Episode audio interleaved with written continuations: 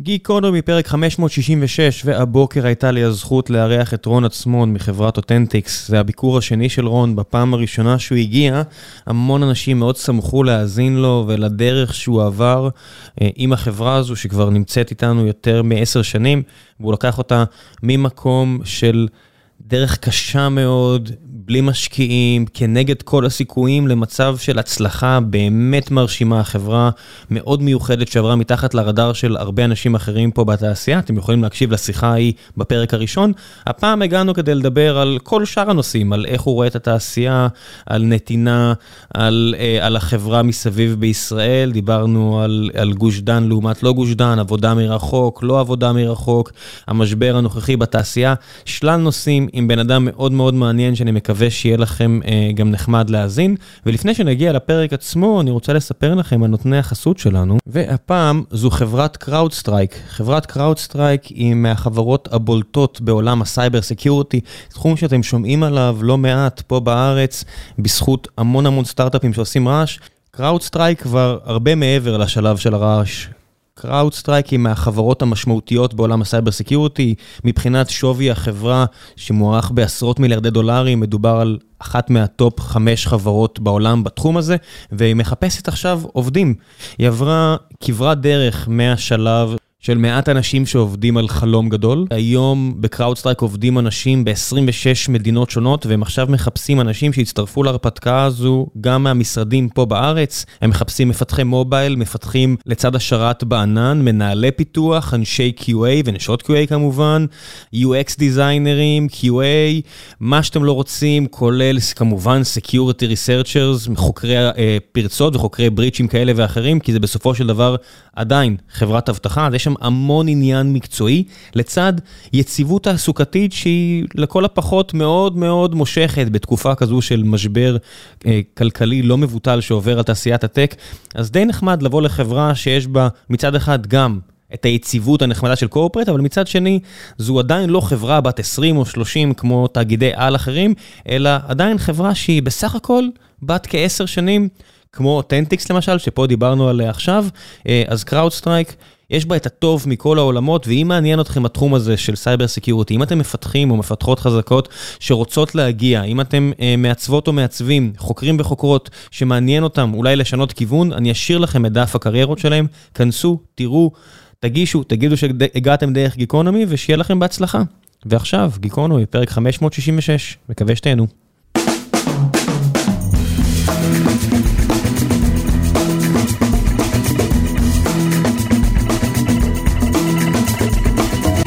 גיקונומי פרק 566, אה, פרק רפוי מאוד בפתח.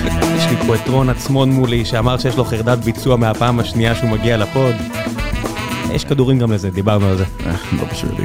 אה, כן, בסוף זה מגיע לכולם, אתה יודע, אחרי 566 פרקים אתה פתאום מגלה שאתה לא יכול להקליט. אני הייתי פרק 450 ומשהו, לא? הספקתי הרבה מאז.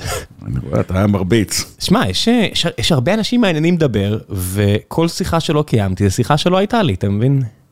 כל שיחה שלא קיימת, שיחה שלא הייתה לך? כן, כי אם אני, אתה יודע, אני מקבל הרבה הצעות, אה, כל מיני אנשים מעניינים אומרים לי, תקשיב, אה, אבא שלי פה, אמא שלי פה, חבר שלי פה, חברה שלי פה, בוא, בוא תדבר איתם. מלא, אתה, אתה לא מבין איזה סיפורים הולכים. וואלה? וכל אחד שאני אומר, אין לי זמן, אני לא אספיק לעשות את זה, זה, זה משהו שאתה יודע, כבר לא יקרה, עבורי לפחות. אני יכול להגיד לך שאין, באמת זה משפט שאבא שלי פעם אמר לי, תפגוש אנשים. מקסימום שרפת בין חצי שעה לשעה. אז אצלי זה שעתיים, אבל זה לא הרבה מעבר, וזה כמעט תמיד מעניין. נכון. אנשים זה דבר ממש מעניין. תופעות. כן, זה, זה מפתיע כמה שאנשים זה דבר uh, מעניין. אה, כן, זה אחד הדברים היותר טובים בחיים. זה לא משנה אם זה חוקרות, אמניות, יזמים, אנשים יש להם uh, סיפ... כמעט אין שום דבר שהוא בנאלי, אם אתה באמת בא לדבר עם מישהו. כולם שרוטים. זה, זה בעיקר זה. כולם בני אדם וכולם שרוטים. לגמרי. הקקי של כולם מסריח. לגמרי. גם, גם למעלה. אתה יודע... זה אף תופי יותר גרוע. לא, זה גם בני אדם. נכון. יצא לי לפגוש כמה פעמים את ה-CTO של אמזון, את ורנר ווגל, וכל מיני אנשים כאלה. אה, ורנר. גם לך. בעצם אני חושב שזה באירועים שגם אתה היית. כן. ובסוף זה, אתה יודע, הולנדי ענק שאוהב לשתות בירה, אני לא יודע, זה שהוא מנהל, אתה יודע, איך הוא קרא לזה? אני המנהל האיטי של חנות ספרים מסיאטל. כן. האמת היא שהייתי שבוע שעבר ב-Money 2020, זה אחד הכנסים של הפינטק הכי גדולים בתעשייה, והיה סוג של, של אה, מפגש מחזור. אתה יודע, שלוש שנים קורונה וכל הכנופיה חזרה. אה, ואתה יודע, איך אומרים, שנה שעברה הייתי 13, עכשיו זה 14, והיינו באיזה ארוחת ערב, והנה הגיע, הנה הגיע אז איזשהו סוג של uh, uh, The Old Guards. אתה יודע, אני כולו בן 48, מה ה-Old Guards? אני כאילו fucking ילד. וכאילו, תחשוב, באספקט של התעשייה, אני באמת כאילו מהישנים ישנים, ויש שם שני חבר'ה, גם הולך איתם המון זמן, גם פחות או יותר בגילי, הם, אה, אחד קוראים לו הם, ריקי נוקס, אה, והשני, איך קוראים לו? היה מנכ"ל של אז, הם עכשיו מכרו את החברה שלהם לפאפאיה, איך קוראים לה? לגז. לעינת, כן. כן, כן, והם באים, והם הם, הם שניהם חבר'ה מדהימים באמת, ואני קורא להם כאוס ומייהם. כי ביחד איתם תמיד יהיה שמח. כן, כנסים עם בריטים זה תמיד כיף. אוי, לא, זה לא הם בריטים, אבל זה, והם הם באמת חבר'ה, שני, שני חבר'ה מוכשרים בזמים סדרתיים, ואנחנו מדברים ככה, מה קורה בתעשייה. משהו די, בוא נגיד זה ככה, שלוש שנים האחרונות היה... הזריקו סטרואידים למישהו שהוא גם ככה אה, לא רגוע. כן, לא, לא, איך אומרים על... אה, אם היינו ב... אני לא חושב שהיה סטרואידים, אני חושב שאתה יודע, אתה מסתכל בפרספקטיבה על ה... 14 שנה האחרונות. שוק קצת, סוג קצת, קצת ירד מהפסים כבר מזמן, וזה בכלל לא קשור לזה. תשמע, ישבנו, אתה יודע, אתה מתחיל להסתכל, תראה, אנשים קצת, ישבתי עכשיו, הייתי באיזה, ישבתי עם כוס קפה עם מישהו ואומר לי, נו, אז מה אתה אומר? בסדר, הכל, הכל בסדר. אז הוא אומר לי, למה? אמרתי, אנשים, למין האנושי יש בעיה של זיכרון, אנשים שוכחים. עכשיו, אתה, אתה בן כמה ראם? אני כמעט 40, אבל התחלתי לעבוד עם דורון אה, לפני 2000. אז אה, יוצא שהכרתי את הדברים האלה פשוט כבן אדם צעיר יותר. כן, אבל, אבל אתה, לא, לא היה לך את הפרספקטיבה. לא, בוודאי שלא היה לי את הפרספקטיבה. 2008 אה, עדיין עבדתי משרות סטודנט, 2000 הייתי, עבדתי עם, עם דורון בסמייל מדיה, עשינו שם כל מיני דברים. כן, וזה... אבל מה, מה זה סמייל מדיה? היית, מה, היית בצבא? לא, עוד, עוד לפני, עבדתי עם דורון עוד לפני הצבא על, דברים. היית נער. כן, הייתי נער, ו, והוא הביא לי הרבה יותר מדי אחריות. אוקיי. אז אני אמרתי, חבר'ה, ב-2001 אני אמ, עבדתי אז בשוק ההון, ועבדתי במה שנקרא היום investment banking, אמ, בחברה שעושה הנפקות, בישראל בזמנו היו החתמים הכי גדולים, זה היה IBI, ועשינו, לא יודע, פעם, פעם וואלה הייתה חברה ציבורית, וגם הנפקנו את החברה הראשונה של ה-B2C שקראו לה... פורסל, אני כבר, כבר לא משנה על זה, ואז היה את הטירוף שלה, ראינו את הנסדק טס, אתה יודע, למעלה, וראינו אחר כך את הנסדק יורד מ-5,000 ל-1,000 נקודות. קיצור, הנסדק נמחק ב-80 אחוז, והכל קרה בפחות משנה. ומה קרה עכשיו? פחות או יותר אותו דבר. לא, מה שקרה עכשיו זה מניות ספציפיות ירדו ב-80 אחוז, המניות growth, המדד עצמו לא ירד ב-80 אחוז. זה הבדל גדול, כי זה רק אומר שיש עוד הרבה לאיפה לצנוח. לא, לא, אני לא מסכים, כי, כי מה שירד זה מניות הטכנולוגיות. כן, אבל הם לקחו איתם את כל המדד. בסופו של דבר, אתה יודע, סיסקו, שהייתה החברה הכי גדולה בעולם אז, בשווי, כן. היא, היא ירדה. טקסס אינסטרומנטס, איפה שאני עבדתי, היא התרסקה. היום, אפל... וגוגל יורדות, אבל הן לא נמחקות ב-80 אחוז. לא, לא, לא, אז קצת מתקנות. הן רק קצת מתקנות, יש מניות אחרות שיורדות 80 אחוז, אבל החלק היחסי שלהם במדד הוא לא כמו אז, זאת אומרת, זה, זה ההבדל, המדד, מי שסתם משקיע סולידי, היו לו 60 אחוז ב-S&P 500 על 5 שנים, או 70, עכשיו זה ירד ל-60, אתה יודע, זה, זה, זה הדבר. זה לא פאניקה או היסטריה. אבל אנשים... אבל אם יש לך מניות growth וזה ירד ב-80 אחוז, אפילו, אתה יודע, מניות של חברות שאני אוהב, כמו Cloudflare, שבאמת מציעות שירותי DDoS ו-CDN ודברים שהם לא סתם. דאטה דוג. דאטה דוג, הרבה חברות שהן באמת חברות יציבות, ואני מדבר עם האנשים שם, זה לא חברות משוגעות ופרועות, אבל גם הם קיבלו את ההבקעה הזאת שכולם קיבלו. נו, אז... אז, אז זה מה שזה, אז זה מתקן. אנשים קצת נלחצים. אנשים נלחצים. אנשים נלחצים וקשה להם אה, לשמור על פרופורציות. היה, ראיתי אתמול איזה דיון אה, בטוויטר כזה שישבתי, אתה יודע איפה שישבתי, אה, התפניתי וראיתי אה, מישהו אומר ש... לא, אתה יודע, זה, זה המקום הראוי לדברים האלה. שמה, שמה זה רק, רק משחק. רק אני, משחק. אני לא יכול לעזוב, זה, תן, תן להיכנס. האמת היא, הבנות שלי, אני התמכרתי ל Castle Crush. ל Castle Crush? כן, אתה מכיר את זה? כן, זה היה, בסוף, אתה יודע, ה-day to day שלנו זה להכיר את כל הדברים האלו. לא, תשמע, Castle Crush משחק מדהים, זה... כן, לא מצלצל לרגע. זה instant gratification ב-60 שניות, אתה מפרק, או שמפרקים אותך, או שאתה מפרק מישהו אחר. תשמע, זה, זה, זה באמת, תעשיית המשחקים באמת לקחה את, ה, את העקרונות של casual gaming ואת כל הדברים האלה, אבל הם גם בנו מכניקות מוצלחות, זה כבר לא השטויות של... אבל אה, ממני לא עושים כסף, אני לפעמים לא קונה. כן, אני, אתה הספיישל ליטל סנופלק, אל תדאג, יפילו גם אותך. לא, לא, לא, חמוד שלי, אני יודע, אני לא קונה בקז'ואל games. חכה, יתפסו אותך באיזה חמש בבוקר, לא לא... יתפסו, תקשיב, אני כבר שנים, אין, אני יודע, אין fucking מצב שמצליחים שאני אקנה איזשהו אייטם. אה, שאני מכיר אנשים חכמים אה, בכל מיני חברות שבטוח אה, עכשיו שמעו אותך וטרגטו אותך, זהו, אין עכשיו בעיה, חברים, בואו תטרגטו אותי. האמת היא, אגיד לך מה דבר אחד. אנחנו נהפוך אותך עוד ל whale. אני אגיד לך, אני מה. מי שיצליח להחזיר את Red Alert, אוקיי? חזר. יש כבר חבילות, בדיוק עכשיו איזה חבר מפעם כלום, שלח לי. shit, זה shit, זה, זה, אני אומר לך בתור אחד שהיה יושב, אוקיי, בשנות ה-90, בסוף שנות ה-90. דרך אגב, זה היה המשחק הכי מדהים ל network, היה להם, אה, ב dial-up, תחשבו, כן. 56 kilobytes, והיית מקבל חוויית משחק כמו אנשים, עם אשתי הייתי מתיישב ב-10 בלילה, היא לא הייתה אשתי, שנייה, זו, זו הייתה האקסית שלי, סליחה. הייתי מתיישב ב-10 בלילה וקם ב-6 בבוקר. 6 בבוקר. הנה, אתה רואה, תפסו אותך שם, אבל לא, ולא הייתי משלם, אבל זה היה משחק network מדהים, ועל זה אני אהיה מוכן לשלם חלקים. כן, אפילו אני ודורון יצאנו להקליט אה, כמו, כמו גיקונומי, אבל כזה שלא הגיע ל... ל-RSS שלנו, לא, בלי, בלי הקלטה, אבל רק שיחה עם קהל, עם אחד החבר'ה ה-OG's של EA. לא, EA הרסו את ווסטווד. אני אביא לך את מי שכתב את... את, את, את הקוד, את הקוד רשת הזה? בואנה, הוא תותח על, הוא היום עובד ב... אני חושב שהוא עדיין עובד ב Shuffle Master, זו חברת, האמת היא gambling, ואני הגעתי אליו במקרה במסגרת העבודה, והוא פה אמר לי, כן, הייתי בווסטווד. אמרתי, לא. אוקיי, למי שלא מכיר, ווסטווד זה, זה הסטודיו שעשה את and Conquer, ואחרי זה את. Red Alert, ו-EA, Electronic Arts, שהייתה בזמנו ה publisher הגדול בעולם, היא עדיין אחד עדיין. מה- עדיין אחד מה publishers הגדולים בעולם, קנו אותם. והרסו אותם. אה, סחטו את הלימון, כמו שקורה לא עם... סחטו את הלימון, הם פשוט הרסו, הם פשוט הרס- הרסו את הסטודיו. EA חזקים בספורט, לא מבינים כלום במשחקי אסטרטגיה. אז הוא, הוא סיפר שבשיחה שעשינו איתו על הבמה, על איך הם קנו את הזיכיון של פיפא. ועד כמה, וזה, וזה נגמר רק עכשיו, כן, עד, העסקה הזאת ממש נגמרת רק עכשיו, ותחשוב. איך היא שינתה את העולם. והייתה עסקה אחת שהוא אמר שהייתה יותר משמעותית עבורם, זה מדן.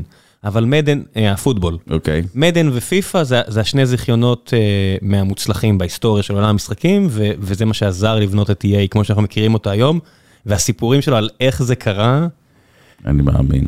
תשמע, יש, יש, אה, יש הרבה, אתה יודע, יש איזו סדרה בנטפליקס על תעשיית המשחקים של פעם, ומראים שם. על, אני אשים לינק, אני אשים לינק בדף של הפרק, ומראים שם את המפתח שעשה את המשחק של E.T. וזה משחק משנות ה-70 או תחילת שנות שנות ה-80. 80. שנות ה-80, והוא הוא טס לפגישה עם שפילברג, והוא מציג לו את כל ה storyboards ועל איך הוא עושה, ו...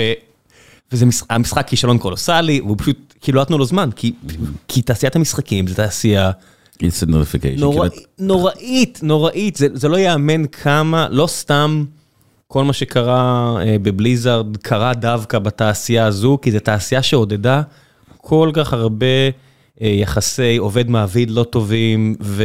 וואלה? אני לא כן, מכיר. כן, כל המושג של קראנץ' טיים, של המשחק עומד לצאת, קדימה, לא יוצאים הביתה, נועלים את המשרד, אנשים יעבדו פה עד אה, מצאת החמה צאת הנשמה, ו... ואז מפטרים אותך גם הרבה פעמים, כי המשחק יצא. וזה כל כך, היה לנו, אחד העובדים פה הגיע מ-EA, ואני לא, בכוונה אני לא, אני אפזר קצת ערפל כדי לא להפיל אף אחד, אבל הוא פשוט סיפר כל כך הרבה סיפורים לא טובים על תרבות עבודה כל כך לא בריאה. וואלה. זה, אין לנו, בישראל כמעט ואין את זה, זאת אומרת, יש כל כך הרבה אנשים שהיו רוצים לעבוד בתעשיית המשחקים, או אנשים שהלכו ומצאו את עצמם בתעשיית המשחקים ברחבי העולם, אבל בארץ, רק לאחרונה יש לך משחקים שזוכים אה, באמת להצלחה. כמו?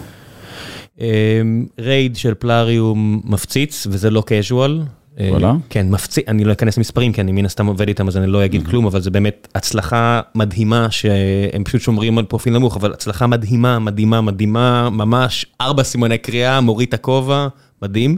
אמ, אתה יודע, אמ, כל ה... יש עוד כמה, אבל הם יותר קוראים לקז'ואל, אנחנו מדברים פה על משחקים אחרים, עכשיו יש עוד, עוד דוגמאות מגניבות, אבל קשה, אנשים לא מעריכים עד כמה קשה, כמו שאתם בפינטק, העובדה שיש לך אנשים לגייס, ושכסף אתה יכול להגיע אליו, ויש לך שותפים פוטנציאליים לעבוד איתם, בכל מה שקשור למשחקים, אין פה את האקוסיסטם הזה. אנשים כמו דורון כל הזמן ניסו להנביט את ה ecosystem הזה, והוא אפילו הקים חברת משחקים ב-2009. אה, תראה את פנטסטיק של לייפנברג וגרייצר. אותה תקופה, כן, אותה תקופה. דורון אפילו היה מעורב שם, כי, הכל היה, אתה יודע, הכל היה קטן וביצתי, והרבה מאוד אנשים ניסו, וקשה, כי, כי אתה צריך talent, ואין פה talent מספיק. זאת אומרת, יש פה הרבה אנשים שרוצים היו לעבוד בדברים האלו, אבל הם uh, מכריחים, אתה יודע, דוחפים אותם למקומות שהם לא נהנים בהם, כי אין את התעשייה הזאת. אחד הדברים שהכי כואבים לי בישראל, באמת, זה העובדה שכל כך הרבה אנשים מוכשרים עושים דברים שהם לא אוהבים. אין פה למשל מכונאות.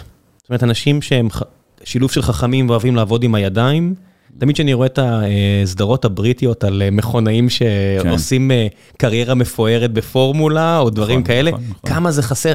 אחד האנשים הכי חכמים שאי פעם פגשתי, עבד, עובד, אני לא אגיד, באפל ישראל, והבן אדם בונה מכוניות בצד. ואתה יודע, זה שהוא עושה firmware ועושה דרייברים ועושה בלוטוס לטלפון שלכם, אחלה, אבל אם היית יכול לתת לבן אדם הזה לבנות מנוע של פורמולה 1, זה היה החלום שלו, והוא גם כנראה היה מדהים בזה, כי הוא באמת טוב בזה, אבל אין פה מגוון תעסוקתי בארץ. אז אתה יודע, החקלאים פה בארץ שרוצים לעבוד בחוץ, צריכים להפעיל את הלובי ולהיות קבוצת אינטרס מיוחדת רק כדי שיוכלו להמשיך לעבוד במה שהם רוצים. כי קשה, כי באמת ישראל דוחפת אותך למעט מאוד כיוונים. אם אתה רוצה להתפרנס כראוי. למה פשוט יש מזל שדברים שאנחנו אוהבים הם שכרם בצידם, אתה יודע. בוא נגיד, אני דווקא לא כל כך מסכים איתך. תן לי קונטרה. תן לך קונטרה. תשמע, החקלאות, האמת היא, אני רציתי לדבר על שני דברים, אתה יודע, אני חשבתי בדרך לפה בבוקר, אוקיי, מה, איך אומרים? התקשי, קצת בוואטסאפ, זרקנו כל מיני נקודות, כן. ודיברנו על... זרקנו, חינוך, תל אביב. חינוך, תל אביב, אה, המשבר. אה, קודם כל, אני חושב שדווקא יש פה צמיחה די מטורפת בנושא של אמ, טכנולוגיה חקלאית. כן. והטכנולוגיה החקלאית בעצם יכולה לתת לחקלאים אמ, אמ, אה, יכולת, מה שנקרא, להתמודד בשווקים אה, מתועשים. אה, בין אם זה, בין אם זה ריסוס, בין אם זה קטיפה. השקיה. השקיה. כל, השקיה כבר הייתה שנים, אבל כאילו בוא נגיד... זה רק משתפר. זה רק משתפר. דרך אגב, אני מדבר מהבחינה הזאת, כל המהלכים, תראה, אני, עקרונית, אני בא מבית שהוא אמ, ליברלי, ימני, דרך אגב, אני עדיין ליברלי, ימני, אבל יש, מה שאנשים שוכחים זה שהעולם הישן, אוקיי, לא העולם הישן של טרום חומת הברזל, היום העולם הישן של לפני חצי שנה איננו. אני חושב שהמלחמה ב... באוקראינה. אוקראינה. הנושא של הסינים עם הטיוואנים. עוד שנייה מתחיל. אני לא בטוח, אני לא בטוח. דווקא הקטע הזה, כאילו, זה היה מה שיקרא זה. אין, אה, הגלובליזציה מתה. גלובליזציה מתה, ואתה יודע, מדינת ישראל עד 1900, עד תחילת שנות ה-80 הייתה כלכלה סגורה. היינו, היינו חברה שממ... אה, אה, כלכלה שמקלקלת את עצמה. לא לגמרי משק אוטרקי, אבל רצינו מאוד להיות. לא, אני לא חושב שיש אוטרקי, פשוט מצורך העניין, לא היינו פתוחים.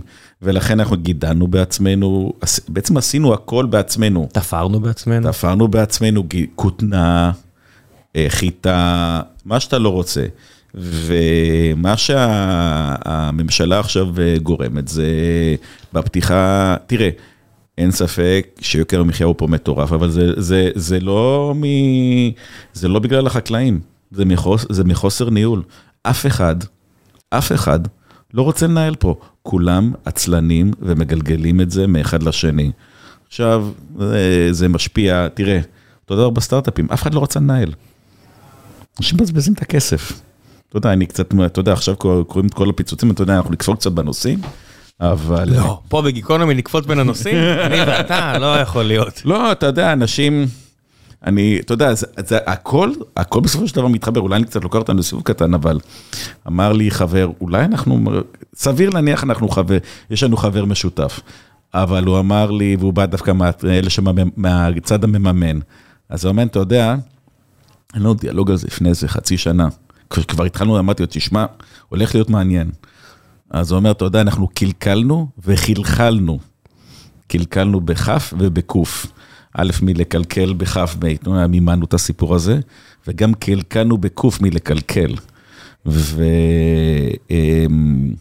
יודע, כשיש לך סכומי כסף אה, די פתוחים, אז אה, אתה עושה מה שאתה רוצה, ומעבר לזה, יש גם את הנושא הזה שדיברנו, גם התקשקשנו בוואטסאפ, אמ, יחסי אה, משקיע-יזם.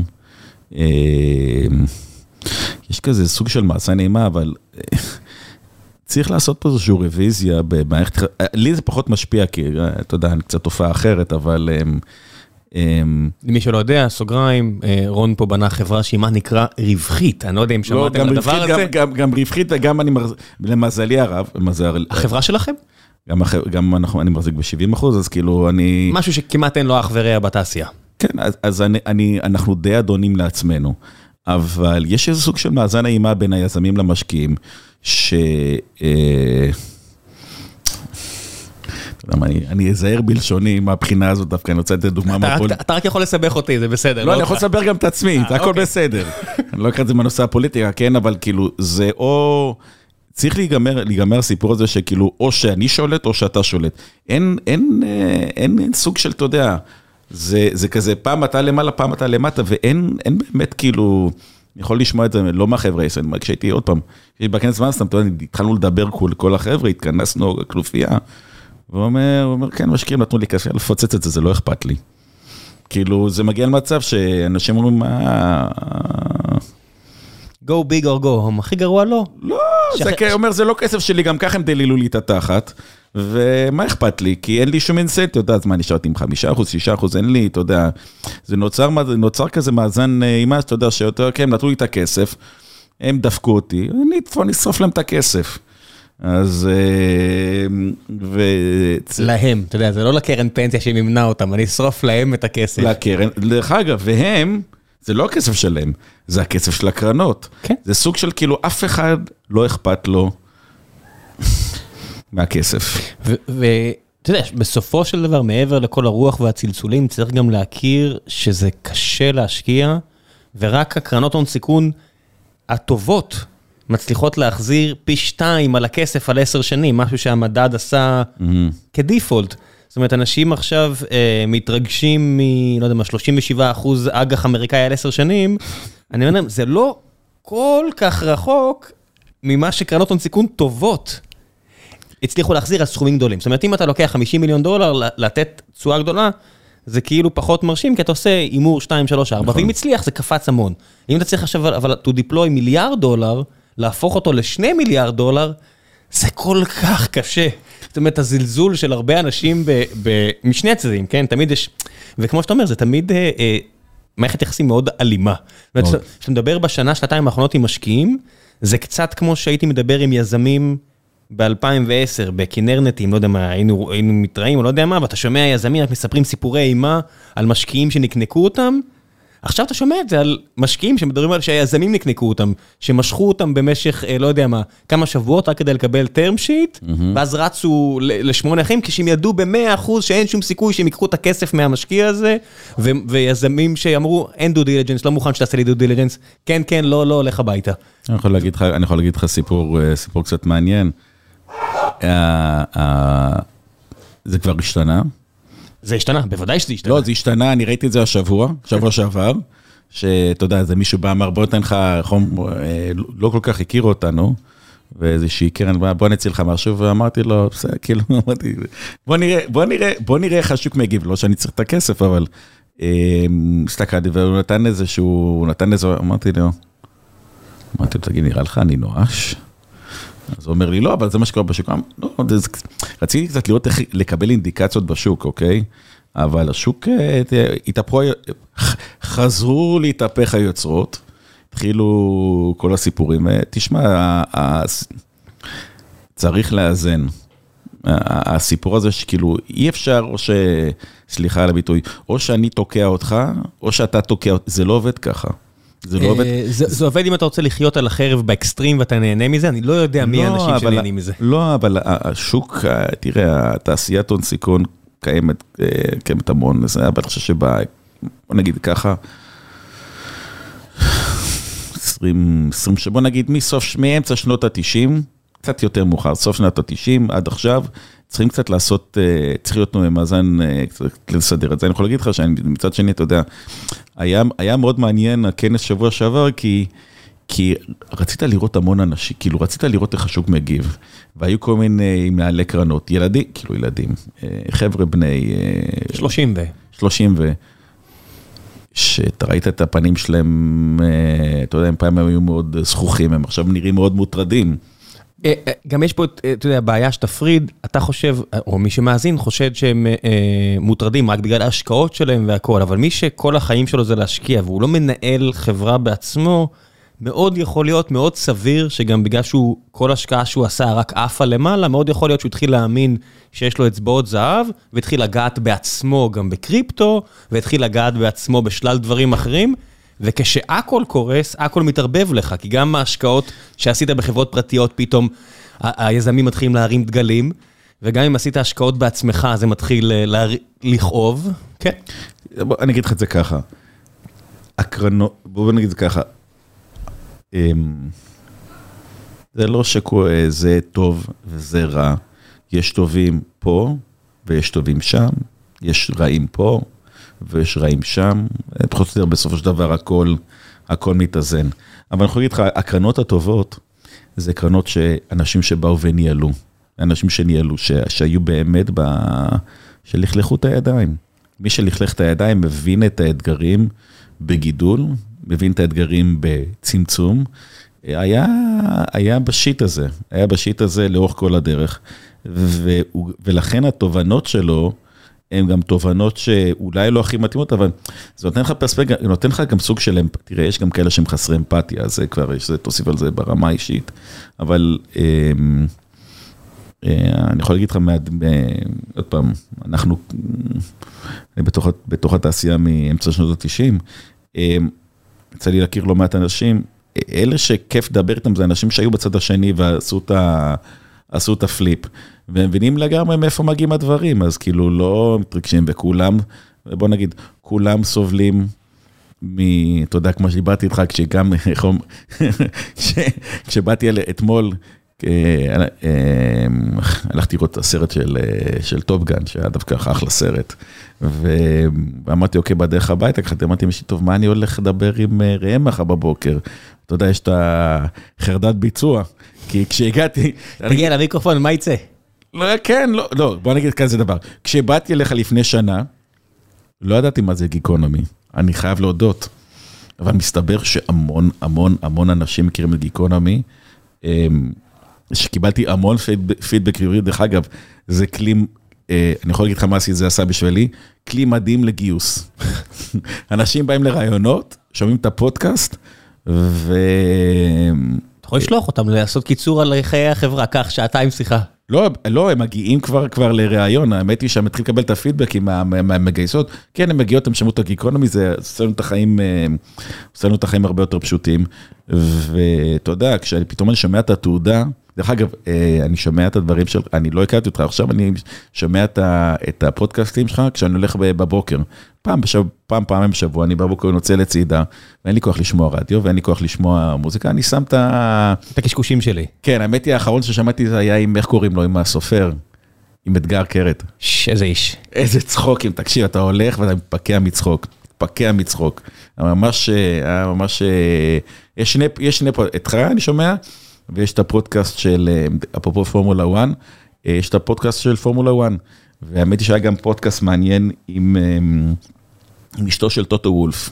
עכשיו, מי שלא, מי שלא בפורמולה 1 שלא נדבק, לא שהיה חולה במחלה, ולא נדבק במחלה בעקבות הסדרה של נטפליקס, שאני ממליץ עליה, הבנות שלי ראו את זה, כאילו... סוגריים, טוטו וולף, השליט הבלתי מעורר של קבוצת מרצדס. כבר, לא- הוא, כבר לא, הוא כבר לא שליט. בסדר, זה מה שקורה כשלא מצליחים, זה... עכשיו, אשתו, אשתו, אה, שהיא בכלל סקוטית, רוצחת בדם קר, לא, בקטע חיובי, לא כן. קטע שלילי, היא הייתה בעצם נהגת הפורמולה הראשונה. אה, הייתה נגד הניסויים של אה, קבוצת וויליאמס. ואני מאוד אוהב לשמוע את הפודקאסטים, כי יש שם, יש שם למשל עוד פודקאסט מאוד מעניין, אפרופו מנועים, על הבחור שבונה את המנועים של אלפה רומאו. והוא, אתה יודע, 25 שנה, והוא מדבר כאילו על האבולוציה של המנוע ושל הטכנולוגיות, דברים משתנים. זה, אתה יודע, אתה כל כך, פעם, אני חוזר לפודקאסט, אתה כל כך ב shit שלך, ואחד הדברים, התובנות שקיבלתי מהשיחה בינינו, היא איך אני מוציא את עצמי. מהתלם. מהתלם. אוקיי, מה אני צריך לעשות בשביל לפתור, כי אני יכול להגיד לך מה, הקורונה, מה שהיא עשתה לי בשלוש שנים האחרונות, אמ, היא די אה, שיגעה אותי. באמת, אני חושב שהיציאה, הסוף של הקורונה, ואנחנו עכשיו בסוף של הקורונה, השלוש שנים הקרונות היו ממש אמ, אה, מאוד מאוד מאוד מאוד מאוד אינטנסיביות, מאוד. אה, בכל רמות, ברמות האישיות, ברמות של העבודה, ב, ב, אני מבין לחלוטין, תשמע, זה חירפן המון אנשים. אני יכול להגיד לך שאני מרגיש סוג של... אמ, הקלה. אמ, כשאתה יודע, אנחנו חוזרים לרוטין, אנשים פשוט לא, לא נראה לי מבינים, בייחוד אלה שמנהלים עסקים, לא אלה שאתה יודע, עובדים בשביל הממשלה, שהם יודעים שמחר, יש משכורת, זה לא משנה, אתה יודע, היה לי דיאלוג עם, אמ, היה לי, עוד פעם, הכנס שבוע שעבר היה סוג של אה, המון המון המון שיחות נפש עם המון המון אנשים. אה, אתה יודע, לא התראיין עם המון אנשים face to face, ועזוב, זה לא אותו דבר שאתה מדבר עם מישהו בטלפון, אתה הולך עם מישהו לכוס קפה, אתה הולך לו לצהריים, אתה תופס אותו פתאום במסדרון, תשמע, זה היה כנס של 8,000 איש, ואני, ואני כל כך הרבה שנים בתעשייה, ואתה מכיר כל כך הרבה אנשים, ואנשים רוצים להתחבר חזרה, רוצים להחליף את הח... רוצים לעשות... offloading למשקל שרובץ עליהם. לא, תקשיב, זה מדהים, אתה לא... כן, תחשוב כל מיני מקס לבצ'ינים כאלה שיוסי ורדי הפגיש לי אותו באיזה, לא יודע מה, DLD מינכן לפני ים שנים. וואי. ואני אומר לו, מי זה? הוא אומר לי, אה, הוא היה בפייפל, עכשיו יש לו איזה חברה חדשה, Affirm, אה, זה משהו מעניין, לך לדבר כן. איתו. ואתה מדבר עם בן אדם שעוד אז, לפני מה שקרה, או קורה עכשיו, ארבע טון על הראש שלו, כי כל הציפיות של כל ה... כל העולם מצפים שיביא משהו ענק, ואתה רואה, לפחות אז, הוא לא ידע בדיוק לאיפה זה הולך. אני מכיר אותו, אני אמר, אנחנו מכירים. זה טיפוס כאילו. לא, אני, אנחנו, אנחנו מכירים כי אנחנו בתעשייה, ואני נתתי לו איזה משפט, וכל פעם שפוגש אותו, אמרתי לו, אתה בטח לא זוכר אותי. הוא אומר, אני אגיד את זה בפוליטי קורט, אני אמרתי לו, אל תאם על יונה ביין, אבל אמרתי לו את זה ב... בגרסה המקורית. בגרסה המקורית, והוא הסתכל עליי, הוא כאילו אומר, what the fuck, כאילו הבחור הזה מדבר מולי. וכל פעם שאנחנו לפעמים נתקלים, אז הוא אומר, אמרתי לו, מה המצב, אתה בטח, הוא אומר, לא, לא, לא, אני זוכר לגמרי מי אתה. זה היה בדיוק באותו TLD לפני איזה עשר שנים. זה 2013, אני חושב, 2012, אני חושב שפגשתי אותו. כן. ואת אה, סטוארט אה, באטרפילד מ-Slack, אז אה, גם. לא ועוד ישבתי לידו באיזה, לא סוג של פאנל, ויוסי מציג לי אותו. הוא אומר לי, קח גם, חברה מעניינת. אמרתי, טוב, ידעתי מה זה סלאק, והוא מתחיל לספר על ה-HR, מספר לו מה האסטרטגיות שלכם, ואז אני רואה כן. שהוא עולה לדבר על הבמה, אוקיי, הבנתי מה יוסי עשה לי פה, אוקיי, קיבלתי פה תרגיל, כן. כן. בסוף אתה מדבר עם אנשים, זה בני אדם, אתה יודע, זה רק בני אדם, גם אם... כולם בני אדם, כולם בני אדם, ואנחנו חוזרים לשיחה, אני אומר, הקורונה חירפנה את כולם לגמרי ברמות זה, ועכשיו אנחנו נחזור לסוג של עוד שנה.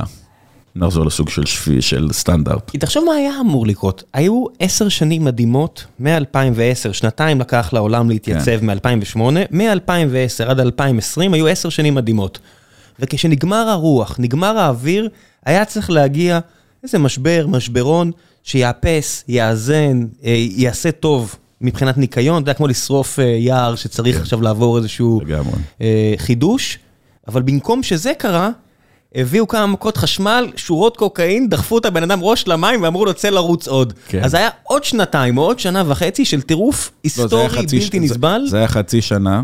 זה היה חצי שנה. מ... אה, בוא נגיד מאוגוסט או יולי לא, ממ- 20. ממרץ, ממרץ, מרץ היה, התחיל הברדק. מרץ היה החודש הגרוע שהכל צלל. יפה, ואז עד אוגוסט היה חורבן, חורבן, אבל היה, אף אחד לא ידע איפה הוא חי. ופתאום בספטמבר, שנה, ספטמבר עד נובמבר. מספטמבר 20 עד נובמבר 21, היה תקופה שאני רק חושב, מה, מה, אתה יודע, אני יכול לדבר רק מבעד לעיניים שלי, אבל זה, זה בעניינים של תוך שבועות, מאיזה לוזר אני, לוואו, אנחנו עושים הכל טוב, לאיזה לוזר אני, כן. לאיזה, כאילו, אתה יודע, זה רכבת הרים לא נתפסת. למעלה למטה, למעלה למטה, כן. זה כמו, כמו בהתקף לב.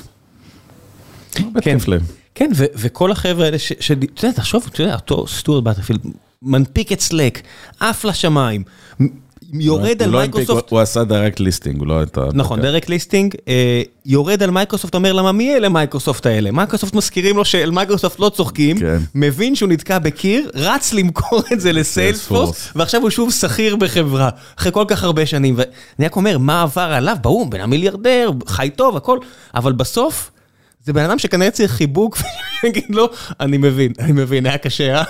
אתה יודע, זה...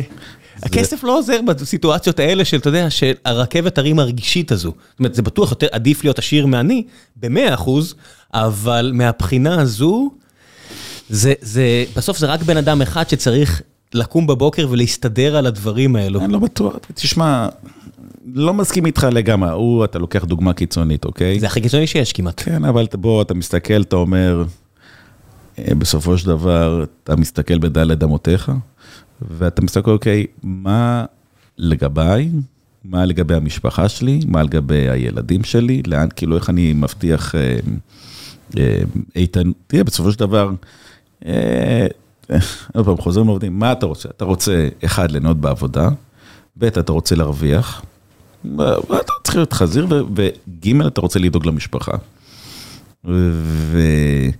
ואחד מהדברים שאני חושב שקורונה מאוד עשתה אמפליפיקציה, זה הנושא של אה, דאגה, אה, דאגה לעתיד שלך ולעתיד, ולעתיד אה, העתיד של אחריך, של אלה שבאים אחריך. ו...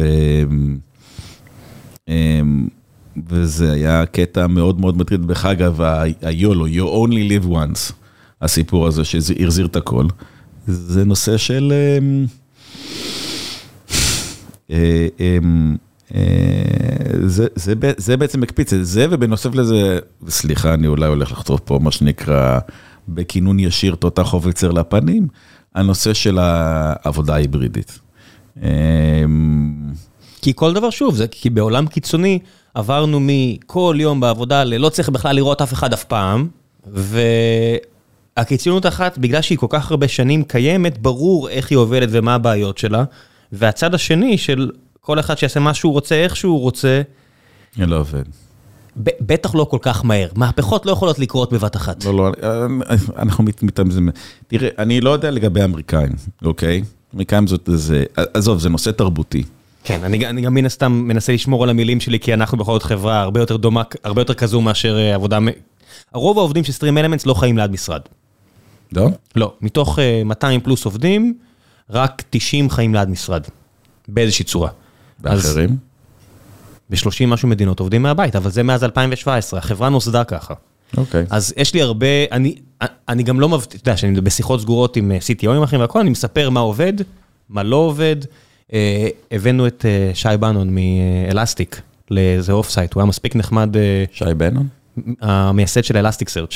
אלסטיק, אוקיי. אחד מהחברות אה, הם הונפקו, שווים כבר מיליארדי דולרים, ישראלי מדהים, לב רחב, עבר לארה"ב, עכשיו חזר ארצה, וביקשתי ממנו כטובה, אחרי שהוא היה פה, אם הוא יכול לבוא ולדבר עם הצוות הנהלה שלנו באיזה off-site, על הבעיות, כי הם, הם remote first מ-2011, הם החברה הכי גדולה בעולם שעובדת ככה, ולא קורונה ולא כלום, הם התחילו ככה. ואחד הדברים שהוא אמר אני מקווה שמותר לי להגיד את זה, הסוד שלו זה משרדים. הסוד של החברה הכי גדולה בעולם שעובדת כ-remote first זה משרדים. יש להם איזה 20 ומשהו, 30 משהו משרדים ברחבי העולם, כדי שעדיין לא משנה איפה אתה, יש לך אפשרות להגיע ולראות אנשים. ו- ואיזושהי מסגרת, והייתה שיחה מעולה, באמת בן אדם אה, אדיר, אבל אתה רואה שגם הם, אין לפצח את זה. זה כל הזמן משתנה. אני לא חושב שתראה, צריכים לעשות אדפטציה, אני יכול להגיד לך ש... תראה, אותנטיקס התחילה כחברה ישראלית, אנחנו עדיין בקור שלנו 90% מהעובדים ישראלים, ונמצאים פה בארץ. אמ, צריכים, זה, זה שני דברים, זה, אה, צריכים לחלק את זה אולי לשתי, לשתי חתיכות. אחד, זה הישראליות, והשני, אדם כבני, אנשים כאנשים. אנשים הם חיות חברתיות, אוקיי? יש היום אותם את האלה שהם רוצים להיות כאילו, איך קוראים לזה? אינטרוורט, mm-hmm. שלא רוצים לראות אף אחד, ואתה יודע, רוצים להיות מבודדים. אבל רובנו חיות חברתיות. ואחד שרואים, אתה יודע, 20 אחוז, 25 אחוז, לא יודע מה המספרים מתקינים על, על הצ'רן של עובדים. לא יודע איך אומרים צ'רן כאילו בעברית, כאילו... נטישה. נטישה. זה שעברנו, לא אנחנו, כאילו, אנחנו, אנחנו עושים פעם בשבוע מהבית, והשאר עובדים במשרד. כשאתה הופך לעבוד מהבית, מבחינתך לעבור חברה הזאת, אתה סגרת את הלפטופ יום אחד, וקיבלת אז קופסה של חברה אחרת עם חולצה וזה, והתחברת מה-VPN כעובד של חברה אחרת, ואז אתה בעצם, אתה לא, אתה לא חברה. אתה, אמ, איך אומרים? I'm an individual contributor, אני לא חלק מצוות. I see uh, במקרה הטוב, שכיר חרב במקרה הרע. כן, אתה שכיר חרב, ובשביל עוד אלף דולר אתה קם והולך. אין לך שום לויאליות לחברה, וזה אחד הסיבה שכשעשו את המהפך הזה ולא דאגו לבנות את המערכת התומכת, זה שאומר, אוקיי, תשמע, מה אכפת לי? אני, אני לבד עם עצמי, אני, אני אוכל את השיט של עצמי, אני קם בבוקר, בין אם אני רווק, אוקיי? אז אני אוכל את הסרטים שלי לבד. אם אני בזוגיות, אז אני אוכל את הסרטים עם אשתי לבד. אם אני עם הילדים, אז תוסיף איזה מה שנקרא את המכפלה. אין לך אפילו זמן לאכול את ה shit, אתה רק... אה, לא, אתה אוכל. בזמן שאתה עושה משהו אחר. כן, אתה עושה. בזמן שאתה מנקה shit, אתה אוכל shit. לא, אתה יכול תעשה, אתה עושה multitasking. כן. ואז אתה אומר, כאילו, אבל אני לבד, אין לי, אני לא בא למשרד, אני מתנתק מזה. המשרד מאפשר איזושהי אה, אה, אווירת התנתקות. עכשיו, תוסיף על זה שבארצות הברית, המון חבר'ה, למשל לקוחות שלנו, שהיו בסן פרנסיסקו, עברו לאוסטין, עברו למיאמי, עברו לכל מיני מקומות הזויים, לא הזויים, סליחה, כאילו, אתה לקח בית, אלף קילומטר כאילו רחוק, יש לו, בנה לעצמו חדר עבודה, ואז הוא סבבה, הכל טוב.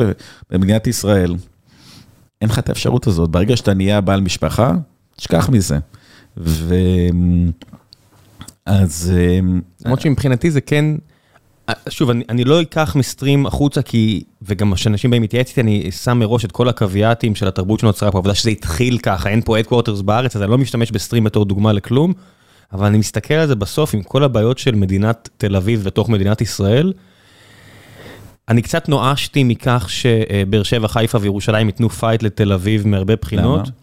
אמ, כי אני פשוט רואה שזה לא קורה והפער רק הולך ומעמיק, והנה בפעם הראשונה אני כישראלי מרגיש שאולי יש פה תקווה אה, למודל שיאפשר לאזן טיפה את יחסי הכוחות. זאת אומרת, זה, וזה קשה, כי, כי כל הבעיות המובנות בעבודה מרחוק, ועדיין עם הבעיות פקקים, עם העובדה שתל אביב הפכה להיות מהערים הכי יקרות בעולם, פעם ראשונה אני רואה דרך... בעבודה מרחוק? כן. אני לא... אם, אם מישהו גורם לזה לעבוד, אם אתם מצליחים לגרום לזה לעבוד. אני, אני חושב שפשוט מה שצריך לעשות זה, ואני אגיד לך שאם, אחד הדברים שאני מאוד רוצה לעשות, אני מאוד הייתי רוצה לפתוח site במקום אחר בארץ. מאוד, מאוד, מאוד מדקדק לי. הבעיה היא איפה? כי המקום היחידי עם ריכוז של אנשים בתעשייה היא תל אביב כרגע. א', אתה לא צודק, תשכח שאני לא בתל אביב. אני בהוד השרון. אה, גוש דן. אני משתמש בתל אביב בתור כמו שמישהו מחו"ל. אבל אנשים אצלי מגיעים מירושלים ומקריית גת ומאשדוד כן. ומחיפה. כן, כן גם אני שגרתי בבאר שבע, הגעתי לפתח תקווה לעבוד בחברה. כן, אבל אלא אם כן אתה מציע לאנשים לעשות רילוקיישן, למשל, לקצרין, או לקריית שמונה, או כאילו לאזורים האלה, אתה יודע, לצפון, או... תראה, באר שבע. תשמע, קצרין אף פעם לא התפתחה, זה, זה משהו, אתה יודע, קצרין זה, רמת הגולן זה לא כמו שטחי 67, רמת הגולן ישראל לקחה בעלות, זה לא כיבוש כבר, זה ישראל. כן. זה משהו שאתה יודע, גם, גם, אתה יודע, גם המדינה שכבשת אותה ממנה כבר לא קיימת. אז מכל בחינה אפשרית, או לפחות, סלחו לי, החברים הסורים, אבל זה כבר לא באמת מדינה. קצרין, כל אפשרות הייתה יכולה לפרוח, ועדיין לעניות דעתי זה עדיין 5,000 אנשים כמו תמיד. א', היא משתפרת, אני יודע שמנסים לפתוח שם איזה האב. תראה, צריכים פשוט לקחת... יש אנשים שאני מכיר משם ומאזינים לנו, אבל לא מספיק. אתה צריך לקחת איזשהו גרעין אה, מהמשרד, כן. ואומר להם, חבר'ה, מה אתם לעבור? זה יזמות. זה על יזמות. זה אני מדבר. זה יזמות. על זה אני מדבר, לא לחפש, אלא לקחת גרעין מתוך המשרד, להגיד, חבר'ה, זה כמו שאנחנו עושים, מציעים לעובדים, אוקיי, אה, אה, איך איך קוראים לזה? אה, לזוז, ניידות. בוא תעבור ל... ל קודם כל התפקידים בתוך חברה נפתחים פנימית, לפני שאנחנו מציעים את זה כלפי חוץ. על מנת כי מישהו רוצה לזה. ואז אתה לוקח איזה חמישה, עשרה אנשים, אומר, חבר'ה, מה דעתכם? מי רוצה ללכת לפתוח site במקום אחר? תראה, BMC מחזיקים site ב... שם בצפון, לא רחוק, שם ב... באיזה- לא רחוק מקריית שמונה. עכשיו, ב... נו, בתל חי. וזה מאוד אה, מדקדק, על מנת, הממשלה לא תעשה את זה. אה, אראל מרגלית. תעשה מה? אתה מבין, אפילו אני אומר, תעשה, אני אומר, לא זה לא שאני בא, שאני אומר, אני מסתכל ויושבים פה שרים וכל מיני כאלה, אני אומר, כן, הוא סימן פה משהו עם האצבע, אחת האצבעות, ואני אומר, אה, אני- אפילו לא מאלה שיושבים על הספה ואומרים, הנה מה אתם צריכים לעשות. זה לא שלי יש איזושהי הצעה, אותך, אני לא מצפה ממך לכלום. אני אומר, אבל גם אם היית יכול לעשות, מה היית עושה? אה, אני, אם, אם תהיה לי אפשרות, אוקיי, ואני קצת נגיע לקצת מסה יותר קריטית, אני הייתי פותח site באיזשהו מקום אחר. אה, אבל זה כבן אדם פרטי. אני אומר, האם יש משהו ש... טוב, אתה ימין ליברלי, אז אתה גם פחות מאמין בשלטון ריכוזי. לא, אני דווקא, אני מאוד, דרך אגב, מה המדינה הייתה יכולה לעשות? בוא נשאל ככה. מה המדינה הייתה יכולה לעשות? אה, אני, אני מאמין שהמדינה הייתה יכולה להיות הרבה, הרבה יותר אגרסיבית בכל דבר, אוקיי? החל בנושא של ריכוזיות. תשמע, הם לא רוצים ללכת מכות. ישראל חלבית מאוד. מה זה חלבים? אה, תשמע, הבעיה היא פה זה ש... עוד פעם, אני לא רוצה יש פה כמה לובי... עד כ... השאלה עד כמה אתה רוצה ללכת עמוק לתוך הבעיות. תראה, אה, בד... עוד פעם, אני... אה, בדרך לפה חשבתי המון מחשבות פרלליות, אוקיי? החל מזה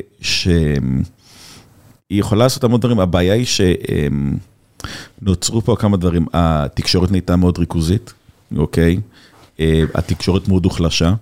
לא רק פה, פה זה, אלא גם גוגל ופייסבוק החלישו את התקשורת, זה לא צריך לספר על זה, זה. כן. האמריקאים לא נלחמים בחוזקות של זה, גם בגלל הלוביסטים, תשמע, NRA, זה, זה פשוט, תראה, אתה מנסה להתחיל פה, ואני אני, אני כל פעם ניגר איתך לנושאים אחרים, אתה יודע, הלוב, הלוביזם נהיה, הכסף מדבר, הפוליטיקאים נהיו יותר ויותר חלשים, אוקיי?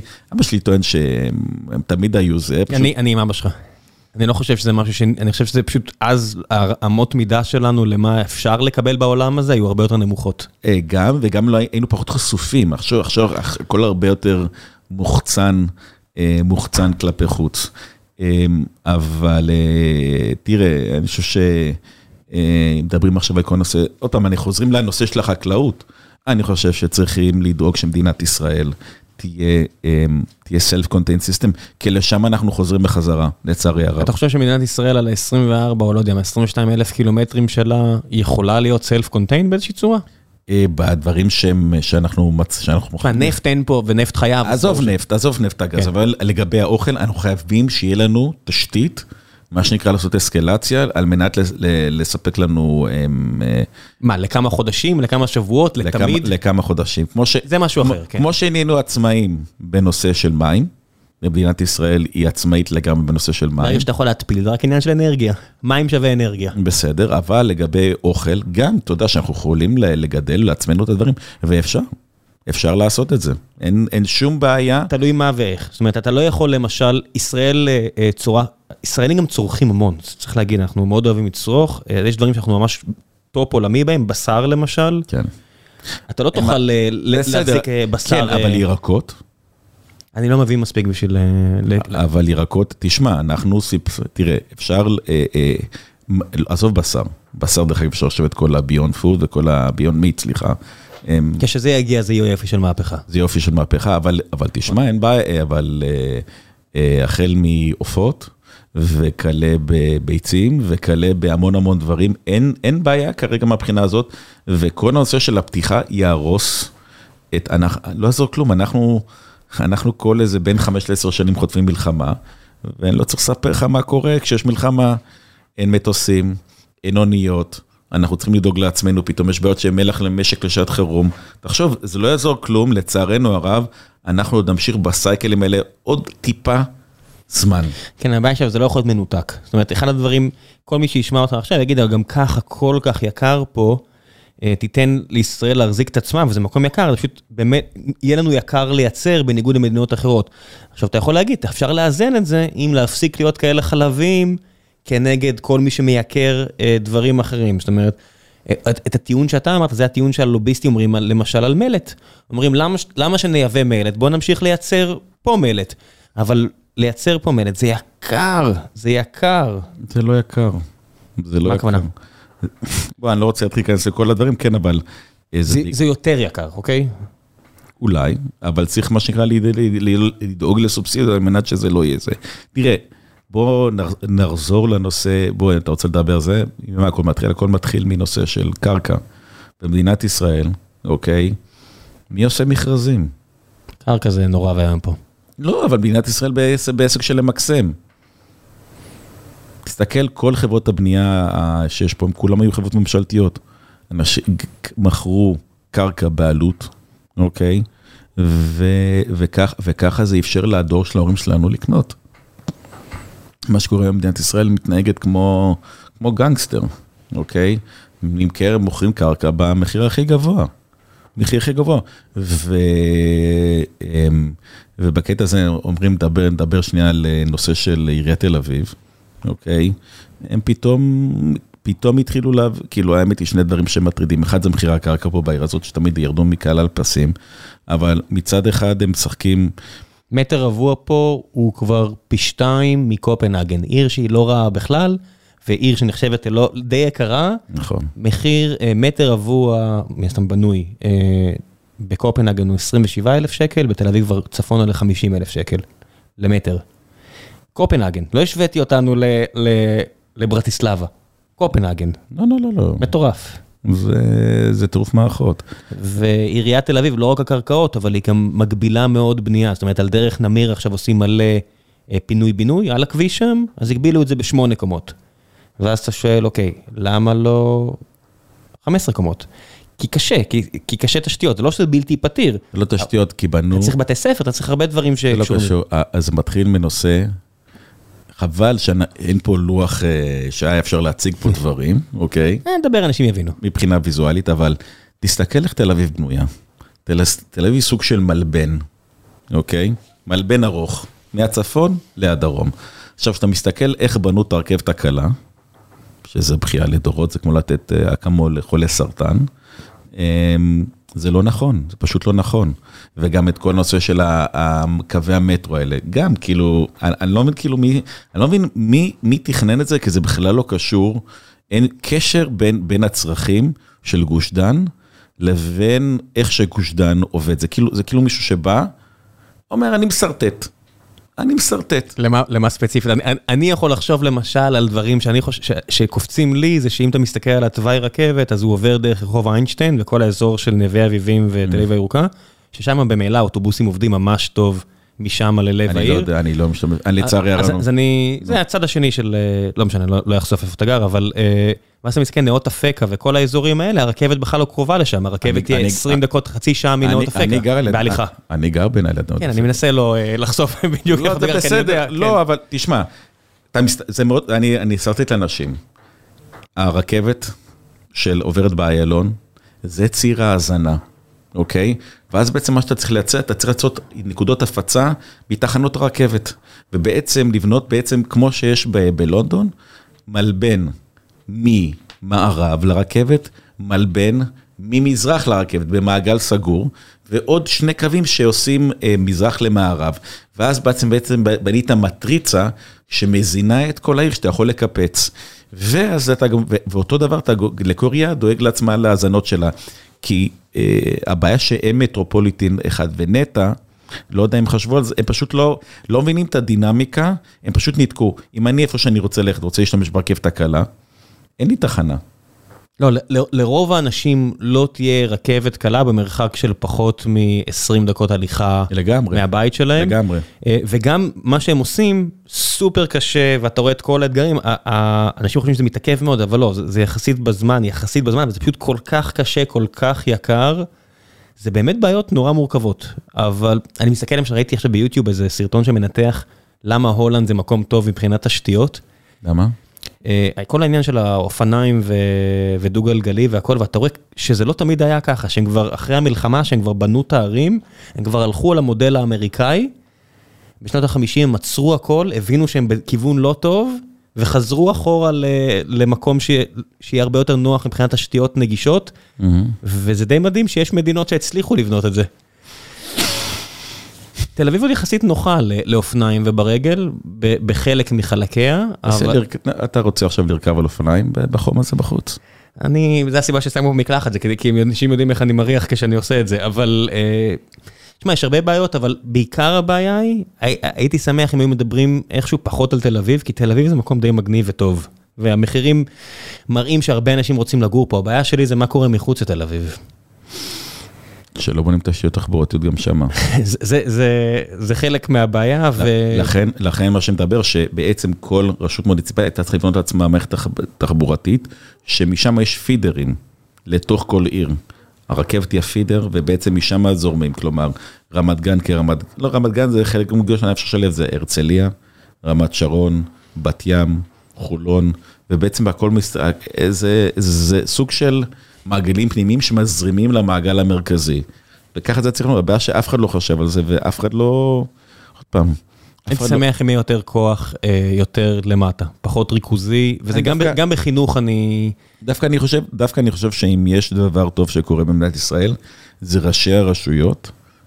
מי שהוא ראש עיר טוב, עושה טוב לעיר שלו. זה מה שאני אומר, שייתנו יותר כוח לרמה של הראשי ערים. לגמרי. אז כולם מצביעים, אומרים, כן, יש ראשי ערים מושחתים? כן, יש ראשי ערים מושחתים, ואז הם מאבדים תושבים. לא מזמן היה פה אה, אורח שדיבר על המאבק הפרוע שלו עם אה, ראש עיריית קריית גת, שפשוט התנכל לו ברמה לא נתפסת, אני לא אציין כדי שלא יתבעו אותי. סיפור באמת מעניין, אם אתם רוצים, לכו להאזין לפרק. אה, ו... ובסדר, אז הוא עזב את קריית גת, אז הוא הלך למקום אחר. ואני אומר, הייתי שמח אם היה את זה, אבל שזה היה נרחב יותר, שהיה אפשר לעשות את זה גם בחינוך, כי כרגע הכל זה אותו דבר, וזה לא טוב לעניות דעתי. ו- החינוך? כן, ולאנשים אין כוח, אין, לא שאין כוח, אין, אין, אין רצון, אין כוח, אין את היכולת לשנות. זאת אומרת, אפילו אם יש לך מנהלת בית ספר שרוצה להפוך את המוסד שלה למדהים, לא ייתנו לה, לא נותנים לה. אני חולק עליך. תן לי בקונטרה. אתן לך בכל, אני אגיד לך למה, האמת היא שאני רואה אשתי אה, מאוד פעילה בבית ספר היסודי שאנחנו נמצאים בו, בבית ספר אלחריזי, והוועד שם מאוד, מאוד תומכים ב... ב, ב במנהלת, הייתה לך בתנו מנהלת הקודמת, לא טוב, הביאה מנהלת מדהימה, איך היה להחליף מנהלת? זה משהו שקל לעשות? אני לא יודע, היא יצאה היא יצאה כזה לשבתון ודאג, והיא יצאה לש... אני לא יודע בדיוק מה קרה, אני לא, אני אגיד לך את האמת, זה מעבר ליכולת ההכלה שלי, אה, להתעסק גם בנושא של זה, פשוט אני ואשתי חילקנו, זה, זה אצלה. הנושא של החינוך, זה הנושא, חייב להודות, זה נושא אצלה, זה לא בתחום האחריות שלי. אמ, והם עשו מהלכים והם הם דאגו שהמנהלת שהגיעה לתקופה, יצאה לשבתון ודאגו שהיא תישאר, ובאמת היא עושה עבודה, אה, עוד פעם, אה, מנהלת שעובדת טוב, מנהלת שאכפת לה, שלא, שלא נותנת, אה, שמנהלת, זה לנהל את הבית ספר, והם מאוד מעורבים בנושא של תל"ן, של כאילו איזה חוגים להביא וזה, אם בתמיכה של הורים אפשר לעשות, אפשר לעשות, אני לא מסכים איתך, אפשר לעשות דברים. אה, אני כן חושב שלגבי נושא של חינוך, אה, המערכת חינוך אה, שבורה. אני מסתכל היום, הייתי אומר אפילו מילים יותר קשות משבורה. בסדר. מרוסקת לגמרי. תראה, הבעיה היא, היא, היא מכמה סיבות. הבעיה היא שאתה צריך יותר מורים, אוקיי? עכשיו, לא יעזור, תראה, תראה, בוא נתחיל עם זה ש... אה, זה סתם, זה, עניין הדו שאתה יודע, כן, צריכים לשלם את המשכורת, בכלל אין ויכוח. אה, שמה זה מתחיל. אבל מערכת החינוך לא נותנת אה, כלים טכנולוגיים מספיקים, אז יש מצגת, יופי, ואני רואה מקרנים, אבל מה שצריך לעשות זה לבנות סטים, וצריכים להכין מערכי שיעורים מתאימים, והמורה צריך לדעת להביא, מה שנקרא, בעזרת אותם כלים דיגיטליים, עושים את הפרקים המוקלטים, והוא דואג שהם אחר כך, היא תומך בהם ברמה, בתור תומך הלמידה, כי, הש... כי אתה יכול להעביר מערכים היום בצורה הרבה יותר פשוטה והרבה יותר אינטראקטיבית והרבה יותר, אה, תקרא לזה, אה, מתוחכמת. אבל מערכת החינוך, אני, אני לא מצליח להבין איך דברים שם מתנהלים, ולהגיד את האמת עוד פעם. פחות אצלך. לא, זה פחות, לא, זה לא, זה לא מסתדר, אבל אין ספק שאפשר, תראה, אחד הדברים... אני בעיקר מסיק, אתה יודע, שאני מדבר עם אה, חברים שהלכו לכיוונים האלה, והם מורים בעצמם, או מורים או מורות. וואלה. ומספרים לי על כל כך הרבה בעיות במערכת, שפשוט מסנדלת את עצמה. זאת אומרת, זה כל כך הרבה שכבות של בירוקרטיה, זה כל כך מעט יכולת לטייב. ולטייב זה מאוד חשוב, אם אנחנו מדברים עכשיו על מה שקורה בשוק הטק. בסופו של דבר, אחד הדברים הטובים שיקרו פה, זה שהמערכות יטויבו. מה זה אומר? זה, זה או שאנשים יפוטרו ויתחלפו בטובים יותר, או שאנשים שלא הלכו במסלול טוב, לא עשו עבודה מספיק טובה, יקבלו בזמן את ההתראה של, היי, תקשיב, כדאי שתעשי עבודה יותר טובה, כדאי שתעשי עבודה טובה, והם ישתפרו וישתפרו, מנהלים יוחלפו. אה, העסקים ילמדו איך אה, להשתפר, אחרת הם לא ישרדו. ובמערכת החינוך, כשיש לך תקציב מובטח, זה פשוט לא יקרה. אני לא אומר עכשיו להרעיב את המערכת או דברים אה, קיצוניים כאלה, אבל זה, אני, אני פשוט עם מעט מאוד תקווה, אני, אני פשוט בדעה שמה שאני לא יעזור לילד שלי לקרות, לא מורים פרטיים וכל, אפילו פשוט זמן שלי ולעבוד איתו על דברים, זה פשוט כנראה לא יקרה. א', אתה צודק לחלוטין.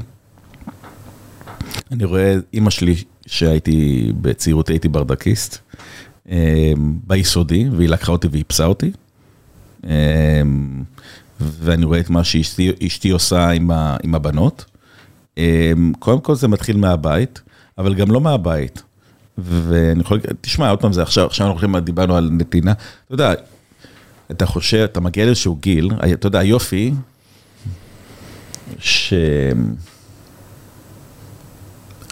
אתה יודע, כשאתה בן 20-30, אתה עושה, אתה מאוד אמביציוזי וזה, אבל אתה יודע, אתה מגיע לאיזה שלוש של 40, אתה אומר, אוקיי, יופי, אני גם רוצה קצת לתת בחזרה. אמ, ואתה רוצה, אתה יודע, איך אומרים, זה לא רק זה, אלא אוקיי, מה אתה, איזה, איזה סוג של אמ, מורשת אתה משאיר אחריך, לילדים שלך, ל, אני לא יודע, אולי אני קצת שונה, אבל אתה יודע, אתה רוצה אה, להחזיר בחזרה. אני יכול להגיד לך שאם היה לי קצת יותר זמן, אני הייתי בכיף הולך ביום שישי ומלמד.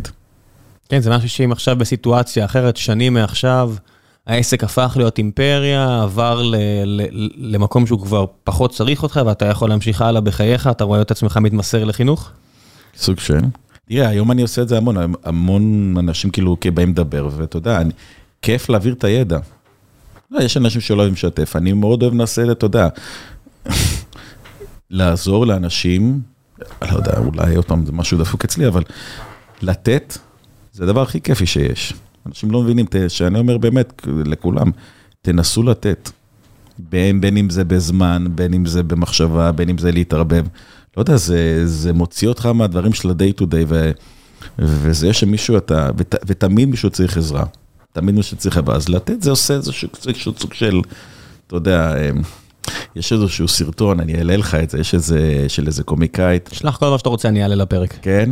כן, כל מה שאתה רוצה. יש איזה מישהי ש... אמ, אה, איזשהו, לפני זה כמה שנים איזשהו קומיקאית שאומר, אוקיי, איך כאילו, אמ, עם כל ה shit והחרא והאחותו והאחותך וה... יש שם משפטים מאוד... explicit. explicit. כן. הוא אומר, אז היא אומרת לו, תשמע, היא אומרת, אז היא אומרת, רק אם שמים קשים, קשים, קשים, אבל קשים אפשר לעבור את הניסויים. אז אני אומר, על ידי נתינה, זה גם אפשר לעבור את זה, אז כאילו זה, זה סוג של, נתינה זה סוג של סם. ואני יכול להגיד לך, היה איזשהו פרויקט שמאוד רציתי לעשות אותו, אה, מי שלא יודע, זאת אנקדוטה, אה, אתה מאיפה במקור? באר שבע. באר שבע. היה אצלכם מחויבות אישית בכיתה י'? כן. איפה התנדבת? במרפאה. איזה מרפאה? אה, אימא שלי רופאה, אז הלכתי לעזור במרפאה שם, אוקיי. מה שאני יכול לעשות. אוקיי, אני הלכתי לצופי אש. מה זה צופי אש? אני אפילו לא יודע. מכבי אש. אז מה זה צופי אש? זה הצופי, זה אנחנו יוצאים בכבאים לשרפות. כמו שיש צופי ים, אז אתם- צופי אש? כן, קוראים לזה צופה, שאתה מתנדב שנה, זה כמו החבר'ה במד"א. שאתה הולך ומצטרף לאמבולנסים, או במשמר האזרחי, כן, הבחור שמקריית גת גם הוא מתנדב המון המון שנים במד"א, אז הוא סיפר, חלק גדול מהפרק היה על מד"א. אז, אז אספר לכם באנקדוטה, אז יש צופי אש. וזה התנדבותי, זה כמו, זה ככה, אני הייתי בצופים עד כיתה ט', לא רציתי להיות מדריך. לא, לא הייתי להיות מדריך, ואז אמרתי, אוקיי, מה אני יכול לעשות מחויבות אישית? וגיליתי את שלחתי לצופה אש, אחרי שנה המשכתי בצופה אש, אתה יכול להיות על זה, ואז חזרתי, אחר כך התנדבתי ככבאי. עדיין יש לי תעודת כבאי, יש לי עדיין ציוד בבית, כן. רגע, כבאות בארץ זה לא בהתנדבות. לא, לא, אני מכיר מישהו שהוא כבאי. לא, זה ב... לא, אבל היה, הרמנו אני וחבר שלי מהצופים, מצופי אש, שהוא היה היה אז ראש סגן, קוראים לו ניר קריסטל, והרמנו יחידת מתנדבים. והיינו, אחרי הצבא היינו באים פעם בלילה, וכיוון שאנחנו מוכשרים כגבאים, יוצאים לשרפות. זה כיף, מה, מה? יוצאים לשרפות. ילד בכיתה י"א וכיתה י"ב יוצא לא, לשרפות? זה אתה עוזר כבאי, אבל אחרי הצבא, בגיל 22 הייתי סטודנט. האמת היא, עד לא, עד אה, שהכרתי, אני חושב שהפעם האחרונה שהתנדבתי זה היה, ב- מנסה לחשוב שנייה, לפני, כאילו 1996, 1997, יש שריפה, אתה- אתה שם את הכובע שלך ורץ? מה? השריפה במלון דן, היינו צוות ראשון. מדהים. תקשיב, זה, זה הפירומניה הכי חזקה שיש. אתה, אתה, אתה כל עוד אתה מגיע. לא- כל עוד אתה לא מדליק את השריפה זה בסדר. כל הזמן, לא, זה קטע מטורף. אתה מגיע, וכאילו, אנחנו מגיעים לתחנה ברידינג, והיה לנו שם חדר, ואנחנו ישנים על מדים והולכים לישון. ואז יש אזעקה ויוצאים. יוצאים- איך אתה יוצא? יש לך כבאית? כן. נותנים- אתה נוהג על כבאית? לא, לי אז לא אז, מצרפים לנו נהג, כבאי. אבל אנחנו צוות בפני עצמו. אה, ראש צוות ועוד שני, ועוד שני, אה, בק- בכבאות זה צוות של שלושה. ראש צוות ועוד שניים. ויצאנו לשרפה, והיה שרפה במלון דן, היה מדהים, היינו כל הלילה, תקשיב, זה עבדנו, כל תל אביב הייתה שם, פלוס הרצליה, פלוס רמת גן, פלוס גבעתיים, זה היה, בעגה המקצועית נקרא חפלה. בעגה המקצועית זה חפלה, כן. לא, זה, ככה קוראים לזה, יש חפלה. ש- ש- שכל התחנות מגיעות. כן, שכל התחנות מגיעות, זה קטע מטורף, כאילו כולם מגיעים ודפקנו, תקשיב, אתה רואה את הלהבות, אתה נכנס לתוך המסדרון ואתה רואה את הלהבות כמו בסרטים, רצות לך על התקרה, וזה קטע, האמת היא, זה ממש מרגש. לא יודע, כל אחד מה שהוא אוהב.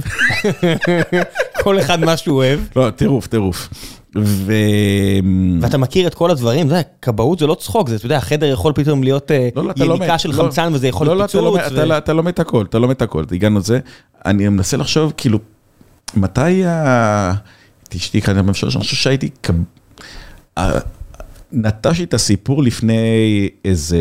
ב-2017? מה? 16, כן. כאילו 20 שנה עשית את זה? כן.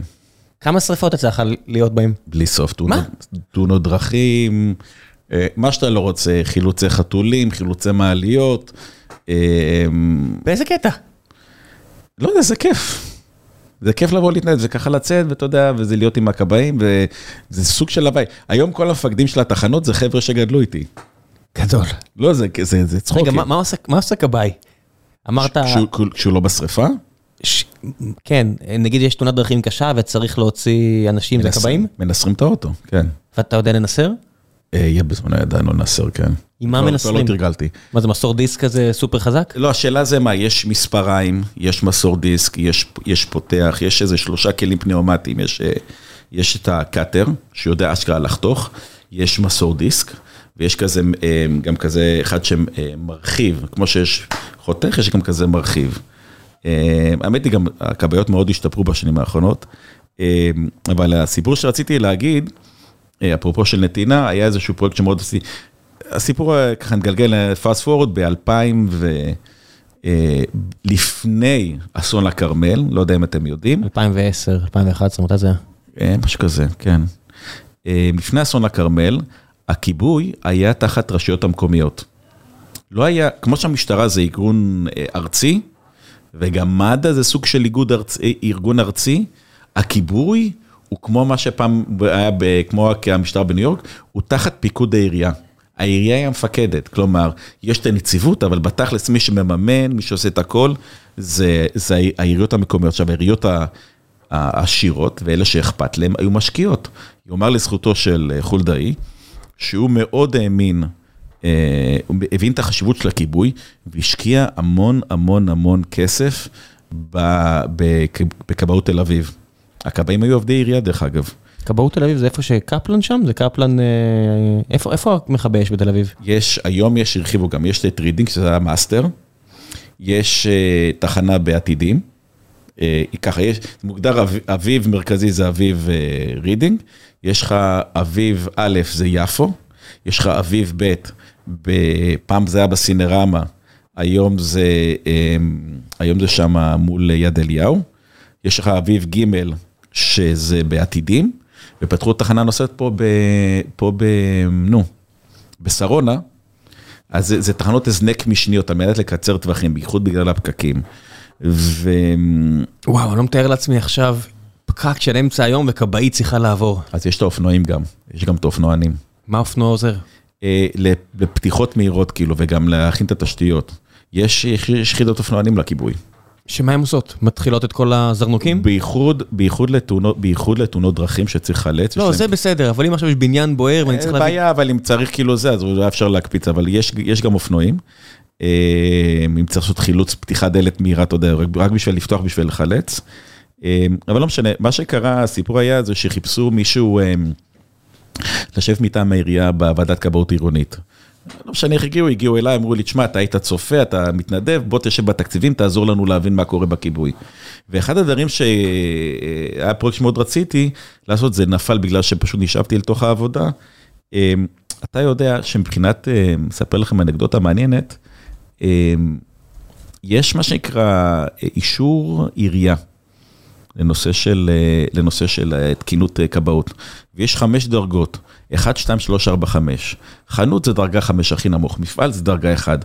לפי זה גם מגדירים את רמת הביקורות לעמידה בתקינות של זה. עכשיו, מה שקורה זה שמכיוון אין מספיק אה, מפקחי אש בכבאות, לא, הצ... לא הצליחו. לא הצליחו לעשות בקרות על הכל. עכשיו, בניגוד למשטרה, שתהיה לך יותר שוטרים, יהיה יותר שמירה, אם אין לך יותר כבאים זה לא יעשה לך. המשחק בכבאות זה מניעה. תהיה מניעה טובה, מה המניעה צריכה לעשות? מניעה צריכה קודם כל שלא תהיה שריפה, וגם אם כבר תהיה שריפה... שאפשר לכבות בקלות. שעד שתגיע הכבאית, לא ייקח יותר מדי, השריפה לא תתגלגל מהר מדי, כלומר, שאי אפשר למנוע אותה. ואז... אה, זה מה שמעכב למשל תהליכי בנייה בעיר? אני לא יודע, אני לא... אתה כבר לא שם. אני כבר לא שם כבר כמה שנים טובות. ואז באתי עם רעיון למי שהיה מפקד כבאות תל אביב, אמרתי, תשמע, יש לי רעיון. בוא ניקח סטודנטים להנדסה אזרחית, ונציע להם עבודה כמו פרויקט פרח, שהם מקבלים גם נקודות, שבוע עשו ביקורות, ואז בעצם אתה מגדיל את מערך המפקחים, מצד אחד אתה מייצר לעצמך קאדר של אנשים שיבואו אולי יבואו לעבוד אצלך, זה גם אותם קבלנים, הם גם יבינו את ההשלכות כשהם בונים בניינים עוד כמה שנים, כמה חשובה היא המניעה, ואז ככה אתה גם מרחיב, אה, אתה מרחיב אה, אה, את התודעה של כמה, חשוב, כמה חשובה מניעה, בייחוד, תשימו לב, אנחנו בונים מגדלים בטירוף, וקצת מרעיד. רועדות לי הביצים. באמת זה יותר מלחיץ אה, המגדלים האלו? הם לא בגלל שהם יותר מודרניים וחדשים, אני מסתכל פשוט על כל הבניינים דרדלה בעיר, אה, כמו שאני חי בו, שזה mm. בניין שנראה לי מחזיק אה, mm-hmm. נשיפה שתיים, או מישהו לא מדליק את הגז וזהו, נגמר הבניין. תשמע, לחלץ מבניין מעל 20 קומות. לא, זה בטוח נורא והיום קשה, לא יודע. זה מפחיד. מפחיד. כן, אבל אני אומר, מבחינת היכולת אה, להחזיק שריפה, שהיא תהיה מוגבלת רק לקומה אחת, כל, ספרינקלים בכל מקום. אז אם זה עובד טוב, זה אמור לעשות את העבודה. תראה, היה שריפה לא לפני איזה כמה שנים בעזריאלי, ועד שהגיע הכבאות זה כבר קילה את עצמו. כלומר, המערכת עשתה מניעה, זה, זה נסע טוב, אבל אתה יודע, אנחנו חיים במדינת ישראל. הוא קורץ. הוא קורץ. מדינת הכסת"ח. אה, ממש מקווה שלא, אתה יודע, עם, עם כמה שאנחנו אוהבים להגיד את זה, בסופו של דבר כן יש אנשים... אה, יש, יש, אבל אתה יודע, אבל יהיה, ב... לא סלח, יהיה בסדר.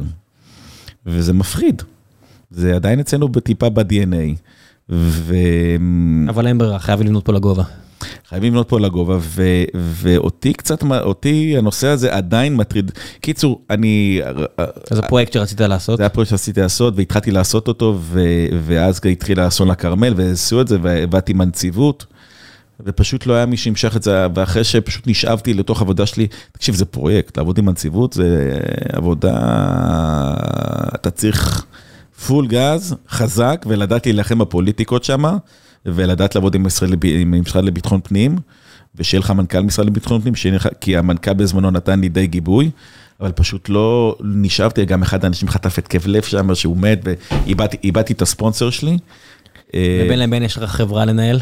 ובין לבין יש חברה לנהל, וזה, אם יש דבר שהייתי רוצה לחזור לעשות אותו, זה, לה- זה, זה להחזיר את הנושא שאוקיי, שבוא ניקח סטודנטים, שנה א' ב' להנדסה אזרחית, ובוא, שיעשו את זה בתור, אה, בתור עבודה מועדפת. גם זה, זה בסוף ני- ניצול יותר טוב של המשאבים הקיימים. אם יש משהו אחד שגם יקרה בגלל המשבר הזה, ולצערי לא יהיה אפשר לשכפל אותו למקומות אחרים, ניצול יותר טוב של משאבים קיימים. בסוף כולנו סוג של משאב עבור משהו אחר. לא, לא, אני מסכים איתך לחלוטין, אז, אז המשבר הזה, אז, אז עוד פעם, אז אתה יודע, זה לא רק אוקיי, מה עשיתי לעצמי, גם מה עשיתי בשביל בחזרה, וזה המון המון דברים, בין אם... זה משהו שמעסיק אותך עכשיו? מה? במקום, במקום שאליו הגעת בחיים? איך, איך אתה יכול אה, להחזיר יותר? כן. ואיך אתה יכול להשפיע יותר בצורה טובה? מאוד. לא יודע, זה, זה אנשים שאני אומר באמת, לתת, אני חושב שלרוב האנשים זה עושה טוב. זה, הנתינה היא כוח. באמת, הנתינה היא באמת כוח, היא עושה טוב, כי עם כל השיר, אתה רוצה להרגיש? תראה, אני חושב שזה זה אפילו חידד את זה יותר בתקופה של הקורונה, שהיא תקופה קשה לכולם. עזוב, כל החרטוטים, אתה יודע, כתבות בעיתונים. Yeah, fucking amazing, אתה יודע, אני אוהב את כל ה... את, את כל ה... כל האחר, אתה יודע, יש כל מיני uh, יזמים, כן, amazing period, וכל אנשי, חבר'ה, בואו, זה הכל כאילו, זה הכל חרטה, ברטה, ברטה, כאילו ברמות, כאילו, זה היה, אני יכול להגיד לך, כולם היה להם זה, אבל כולם משחקים את המשחק. אני אומר, כן, תקופה מאתגרת, תקופה מעניינת, אבל גם תקופה מאוד מאוד קשה, אה, שעברה על כולם, בין אם זה על העובדים, בין אם זה על המנהלים, בין אם זה על היזמים, על כולם. ולמרות שאני אופטימיסט בהגדרה ואני מאוד חיובי, אבל זו הייתה תקופה לא פשוטה, ואני אומר, תשמע, אחרי כזאת תקופה, אתה אומר, אוקיי, מה אפשר לעשות? לעשות את העולם טיפה טיפה יותר טוב בשביל כולם. וזה דבר שמאוד, אתה יודע, אה, אם, אתה יודע, לדבר הבא, אני, תשמע, מה שלא יהיה, אתה יודע, קדימה, אחד הדברים, אני רוצה לתת יותר, יותר לעשות אה, כלפי חוץ. זה אחד הדברים היותר מעניינים שצריך, אה, אתה יודע. כן, בסופו של דבר המדינה לא תצליח אם לא יהיה הרבה אנשים שירצו לעשות טוב. בסופו אני של דבר, מסתכל על האתגרים שעומדים פה מול ישראל, זה, זה לא משהו שאפשר לפתור רק עם שלטון ריכוזי, וזה לא משהו שאפשר לפתור רק עם uh, אנשים שירצו לעשות טוב. זה, הרבה אנשים יצטרכו להירתם לסיפור הזה. אני, כל הדברים שקורים, אחד הדברים שהכי קרובים לליבי, זה מן הסתם אזור הדרום באזור ישראל, ואתה רואה עכשיו זה קצת זלג. אז חבורה של, אה, לא יודע מה, אנשים, לא יודע, ילדים, מכמה אמיראת, שתו, רצחו שוטר, ועכשיו זה יוצא קצת החוצה, אז אולי אנשים ייזכרו שיש לנו 100 ומשהו אלף אנשים שלא מרגישים מחוברים, והם לא מחוברים למדינה, ו- ולמה זה גורם. וזה, אתה יודע, אנשים אומרים, שימו אותם בכלא, ואני אומר, חברים, העניין של כלא זה לא, לא יודע אם, זה לא מסתדר פיזיקלית אפילו. זה לא שאפשר עכשיו לבנות פה עוד ולהכניס, אנחנו לא יכולים להיות ארצות הברית שמכניסה אחוז מהאוכלוסייה שלה לכלא. זה פשוט לא, לא יתכנס. וצריך לשנות פה כיוון בצורה די עמוקה. לא, אבל זה נושא של חוסר, חוסר משילות. כן, אבל חוסר משילות, אתה יודע, משילות צריכה לבוא מקל וגזר. אתה, לא, אתה צריך גם מצד אחד לאכוף את החוקים שיש לך, וגם מצד שני לדאוג שכמה שפחות אנשים, כמו שאמרת עם הכיבוי אש. Mm. מצד אחד אתה רוצה שתגיע לשם כמה שיותר כבאית, מצד שני אתה רוצה שכמה שפחות שריפות יתחילו. רק, רק לפוצץ את המדינה בכבאיות לא, לא יעזור אם בונים עקום. ואם אנשים מסתובבים גפרורים וזורקים אותם אה, ימינה-שמאלה. אל, אל, אל תגרו אותי לפוליטיקה, כי אני שם, יש לי דעה מאוד... אה, כן, גם אני, שמי שקורא אותי יודע את דעו- דעותיי על, על, על הדברים האלו. דבר ראשון, בעיניי לפחות, דבר ראשון זה מקל. דבר ראשון, אתה דואג שאם יש חוקים, אוכפים אותם. דבר לא, חוס- שני, חוסר... אתה חייב לדאוג אה, לגזרים אמיתיים. לא, לא, אני חושב ש... היעדר אכיפה בארץ זה אחד הדברים שהכי כואבים לי ברמה האישית. לגבי כל דבר. לא, אפילו תחשוב על הדברים הקטנים, שאתה בונה פה בית ושאלה שנשאלת כמו, אתה תרצה קבלה על זה, או... שזו שאלה לגיטימית בישראל. זה, זה, זה, אתה יודע, אין פה, הי- הי- זה כמו שהיו פה שנים, ששוחד לרופא היה נורמה. הביטוי של מעטפה לרופא היה, אתה יודע, ישב פה אחד האורחים, זה הבן של מקימי אסותא, שמן הסתם הוא גם אחרי זה כתב ספר על רפואה פרטית, ומן הסתם דעותיו ברורות. אבל הוא גם הוא לא, הוא לא מאמין שרק רפואה פרטית, אבל הוא אומר, תבינו שלפני אסותא ולפני כל הדברים האלה, זה לא שהרופאים היו צדיקים, הם פשוט לקחו לכיס בשוחד. זה כמו- וזה היה הנורמה, ואני זה זוכר את התקופה הזאת טוב, זה מ- כמו- מסיבות משפחתיות. זה כמו הגשש סיני בכיס, שאני לא ארגיש. כן, אתה יודע, זה, זה אפשר לשנות, יש מקומות שאפשר לעשות, וכל האנשים שנזכרים באיזה ערגה, מערכת הרפואה של פעם, שהייתה יותר טובה, ואני אומר, על- זה כאילו אתם באיזשהו בלוק, אתה יודע, אני לא, לא, לא, לא, נוסטלגיה זה דבר, זה דרך אגב, איך דבר הרסני מאוד, נוסטלגיה, מתוק והרסני. לא, לא, לא, אין, בכלל ויכוח, אתה יודע, אתה רוצה לחזור, זה כמו הימים הטובים של ה... של חיי הלילה בתל אביב, שפעם אמרו, היו יותר טובים. ומה? והיום גם הם מאוד טובים, פשוט זה קטע אחר, הם התפתחו. כן, הדבר, הדברים משתנים, ל- לטוב ולרע, כל הזמן זה נע כזה על איזשהו ציר כזה. אני, אני לא יכול אבל עם, עם נוסטלגיה טהורה של פעם היה פה יותר טוב, פעם מנהיגים היו כאלה, זה פעם לא אז נכון. זה לא נכון. לא, זה פשוט לא נכון. פשוט לא נכון, פשוט לא היינו מודעים לזה. חוסר, לא. חוסר ידיעה, אה, איך, מה היה, דיברנו על זה, עוד פעם, אני כל פעם חוזר לקצב, זה בזמן כאילו, מה שלא יודעים, לא, לא פוגע, לא הורג, לא זה, אתה יודע, זה קטע, זה קטע מאוד מאוד, אה, אז זה כמו עם עבודה, עבודה מהבית. זה נחמד, אני, ואני מאוד בעד, ואני בצד הזה, אבל... מאוד בעד. אני מאוד בעד ש, שיהיה את האפשרות, לפחות, אבל המעבר הקיצוני, והכל נהיה מהיר היום, כולם מדברים בנקודת סינגולריות, נהיינו במקום שבו אנחנו חשופים הרבה יותר מדי למה עובר בין האוזניים של פוליטיקאים, ואז אנחנו מגלים שהם כולם בני אדם קטנוניים וקטנים כמונו. פעם לא היית יודע את זה, פעם הריבים בין פרס לרבין, ובין לא יודע מה, שמיר לזה, וכמה הם היו קטנונים, וכמה הם היו ילדים קטנים ששיחקו על אגו, והמאבקים בין בן גוריון לז'בוטינסקי, לחיים ויצמן, היו, אתה יודע, מי שידע, ידע. אבל הם היו חבורה של מניאקים קטנים וקטנוניים אחד לשני, והם התנהלו והם הצליחו למצוא דרך שבה זה התנהל והם דרסו אחד את השני בלי הפסקה וקיללו וקראו אחד לשני היטלר בתקופה שהיטלר היה חי. ואתה אומר, היום שאנחנו חשופים לזה עברנו מ, כמעט מ-0 ל-100. ל-100, אנחנו רואים כל פעם שלאחד מהחבר'ה האלה נכנס משהו לראש, הוא מיד רץ להקיא אותו למקלדת, ואז אתה אומר, אה, לא רציתי לדעת שאתה חושב ככה. בוא תיקח צעד אחורה, אני לא צריך לדעת שאת חושבת ככה. עברנו, אתה יודע, מ-0 ל-100, וזה, אנחנו לא, לא הצלחנו להסתגל, בני אדם לא מסוגלים להסתגל כל כך מהר. אז גם בעבודה מהבית, עברנו מכל יום ל"תעשו מה שאתם רוצים", ומה הפלא שאנשים באמת עושים מה שהם רוצים. אז גם uh, עם תקשורתיות. אתה יודע, זה יותר מדי חשיפה בבת אחת. זה, בני אדם לא הספיקו, אתה יודע, אני, אני מתאר לעצמי, בנימין נתניהו, שנורא רציתי שיום אחד הוא יהיה פה ולדבר איתו, אני מבין לליבו. הוא בראש שלו אומר, מה, כל הדברים שאתם מאשימים אותי, כולם עשו. אז אני עושה טוב, מה אתם נופלים עליי על הדברים האלה? רק שהוא לא יכול להגיד את זה במילים האלו, אבל אני בטוח שזה מה שעובר לו בראש. כאילו, מה התהפכתם עליי עכשיו? על זה כל האנשים, אתה יודע, אני בטוח שאומרים לו, אתה לא כמו רבין, אתה לא כמו זה, והוא מת בטח להגיד, מה, בוא אני אספר לכם על הרבין הזה שלכם. רק שהוא לא יכול לעשות את זה. אה, אני לא מצדיק אותו, אני רק אומר, בן אדם בן 70 שחי ב, ב, בתקופה ההיא, ונחשף להכל, הוא בטח מרגיש צדיק.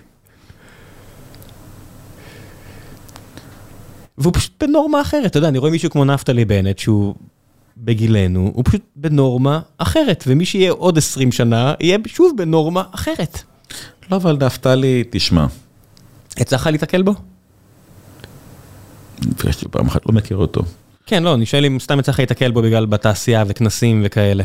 אה, פעם, אה, ב- בהתחלה, בהתחלה, פעם אחת, אבל לא, אני לא מכיר אותו, אז אין לי מהבחינה הזאת, אבל דווקא אתה, מסמן לך כמה נשאר. אוקיי. לא שום דבר ענק. אה, על אה, הדור, בוא נגיד זה ככה, הדור של הפליטים שאתה מדבר הישן, דווקא אני הכרתי אותם דווקא טוב, היסטורית, אז אה, לא טוב, בוא נגיד מכיר אותם. ביבי זה משהו אחר. לא, הוא כול- כולם, כל מי שהגיע לדרגות כאלה של הצלחה, בקטע הזה, בקטע הזה, הוא תראה, הוא עכשיו תקשורת ברמות על. כן, רק שזה מכעיס אותי. אני, אני כל כך קשה לי לפרגן, כי המילה אשף תקשורת, זה, זה כמעט תמיד מניפולציה. זה כמעט תמיד דברים של, אה, אתה יודע, זה, זה כמו שהגיע לפה יובל שטייניץ לפני כמה שבועות, והיועץ הפרלמנטרי שלו אומר לי, בוא נראה אם תצליח להשחיל מילה בכלל, או משהו כזה, אתה יודע, כי יובל, אתה יודע, שולט, הוא יודע להעביר את המסר שלו כמו בולדוזר. ואני אומר, כשזה הנורמה, ואני חושב היה די נחמד, כי בסוף בראיון ארוך... לא, אתה, יודע, אז אני רוצה להגיד את זה, זה חלק, אתה יודע, התעשייה שאנחנו חיים בה, אתה יודע מה אנחנו, אתה יודע מה המחלה של גוגל פייסבוק שהם עשו? הם פשוט חיסלו את העיתונאות. ה sound bites הפך להיות uh, חזות הכל. לא, ו, וזה הבעיה, ופשוט זה הוריד את, זה, זה uh, לצערי הרב, uh, מכיוון שאין יותר כמעט כסף בעיתונאות, יש זה או אידיאולוג, uh, אנשים שבאים מאידיאולוגיה, שהם הולכים ומצמצמים, ואין המון קליברים שבאים uh, לעולם העיתונאות. זה חייב, זה חייב להיות uh, משהו אחר. ראיתי את שרון שפורר, שלא יודע מה קרה בינה לבין המעסיק שלה, אבל היא התפטרה ביום חמישי, או איזשהו יום, קראתי איזה פוסט שלה על זה שהיא נשארה בלי עבודה ובלי החלום שלה להיות עיתונאית, ולמחרת, mm-hmm.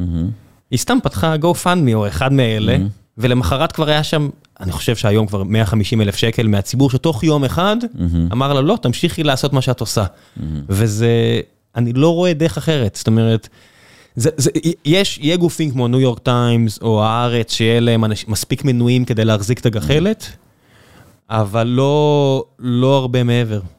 אני לא רואה הרבה מעבר.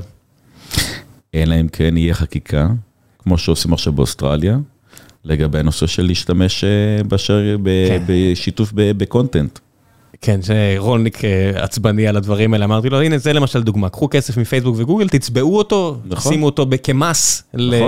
נכון. אבל אז הוא אומר, אבל אז יאשימו אותנו שכל מה שרדפנו אותם זה רק כדי לקבל כסף אליהם. אבל אין מה לעשות, אבל אתה צריך לעשות כסף, מי ישלם לך את המשכורות? מי ישלם לך? אז, אז שמע, זה עוד משהו, יש מספיק מנויים לארץ ודה מרקר, אבל זה שהם מתפזרים דק מדי, ומרגישים צורך לעשות כל כך הרבה מלל, וזה אין מה לעשות, כשאתה מתפזר דק מדי, אתה נהיה רדוד. תראה, אתה מסתכל על ערוץ 2, אוקיי? מנסה שלא.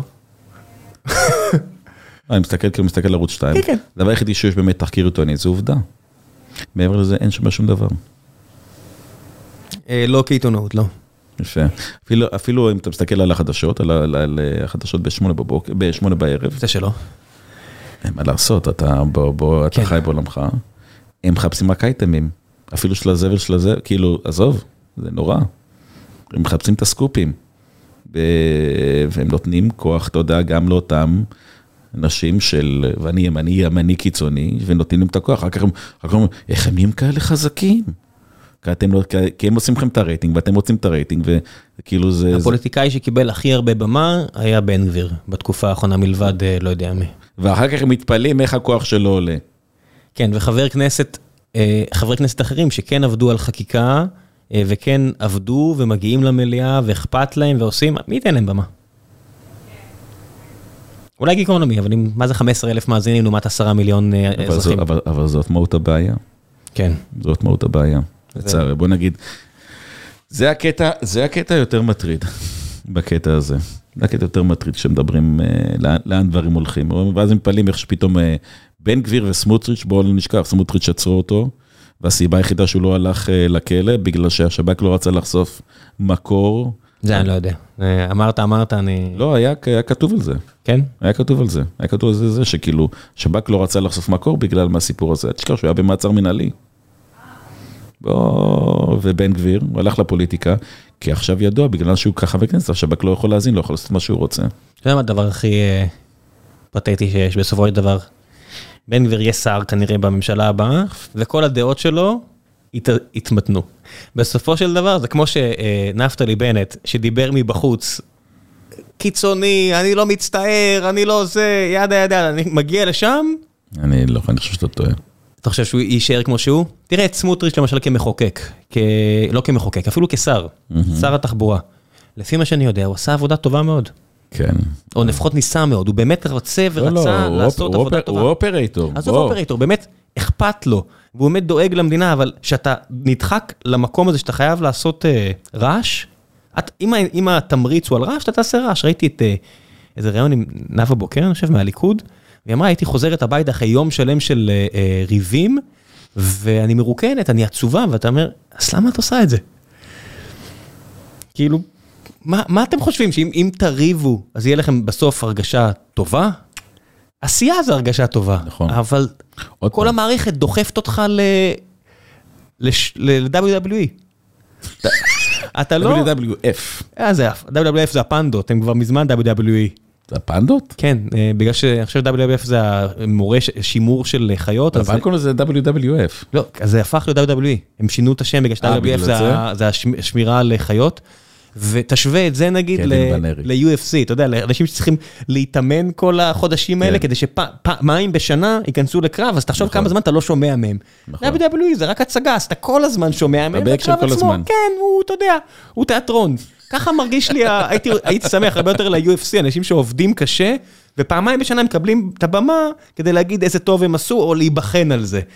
ו- ואנחנו, זה, זה עולם של WWE, זה עולם של קשקושים אינסופיים, ו- ובסוף מעט מאוד, יש עשייה, עשייה זה המשרדים המקצועיים, יושבים שם אנשים במשרד האוצר, ומעליהם תמיד מונחת איזשהו שר, שאוהב לשמוע את עצמו מדבר. אמ, אני דווקא אני מסתכל, דווקא מסתכל, אפשר להגיד המון דברים על אה, אה, ליברמן. על ליברמן, אתה יודע, זה, אבל נראה שהם עושים דברים טובים. הוא עושה דברים טובים. כן, הבעיה היחידה שלי איתו, שאני לא יכול לארח אותו, למה? אני לא יכול עם ההאשמות נגדו. אם הוא מוכן להגיד לי מאיפה לבת שלו בן ה-21 היה מיליוני דולרים על אה, כספי ייעוץ, שאני יודע מה זה, אה, מי החברות שמשלמות מיליוני דולרים, על כמה אני משלם על ייעוץ, או אם אני נותן ייעוץ, כמה אני גובה, אוקיי. אה, ואני לא זול. אתה אני- לא זול. אני לא זול על ייעוץ, מדי פעם שיוצא לי לתת, אני לא בן אדם זול. אוקיי, טוב לדעת. זה לא מגיע... אתה נותן שירותי ייעוץ, אני... לא, לא, אני צוחק. אבל אתה- יודע, כל האבו ג'רס הזה, ב- 99% מהזמן אני עושה את זה כי טוב לי ואני לא לוקח שקל, אבל כשאני לוקח זה לא זול. Mm. ואני יודע שזה לא מגיע למיליוני דולרים, אני יודע שלא בגיל 21, זה מיליוני שקלים. whatever. זה, זה, זה, אני פשוט, אני לא יכול להבליג על זה, אז בסדר, אני לא טהרן, אני לא אומר, תעיפו אותו, שהוא- אם הוא עושה טוב, שיעשה טוב. אבל במתכונת הזאת שאני יושב מול בן אדם, אני לא יכול להסתכל לצד השני. זה, זה יותר מדי עבורי. כי אני, אני מבין שיש חוט קשור למיל, למיליונים האלה. תשמע, אז אם, אם לא הייתי יודע מזה, היה לי הרבה יותר קל להסתכל לצד השני. אבל ברגע שאני יודע את הפרטים ואת הסכומים ואת ה... זה יותר מדי עבורי. אז תשאל אותו. הוא, אני, אם הוא מוכן לענות, אני, אני אארח. אני כן? פשוט לא חושב שהוא יהיה מוכן לענות. אה, תתפלא. יאללה, עד הפעם הבאה, תעזור, לי- תבוא איתו פעם שלישית. נבוא איתו פעם שלישית? תבוא איתו, פעם שלישית הוא בא איתך. רק שנייה, לא, רק שנייה. קודם כל, מה עם מהסשן הקודם, מה עם ברי? מה איתו? אמרנו שנביא אותו. אתה יכול להביא אותו? אתה מאתגר אותי? כן, תבוא, תבוא עם ברי סחרוב ועם ליברמן, אחד ליד השני. אוי ואבוי. איזה, איזה, איזה, איזה, איזה בוננזה זה יהיה. אוי ואבוי. יאללה, עד הפעם הבאה. עד הפעם הבאה. ביי. תודה, ביי.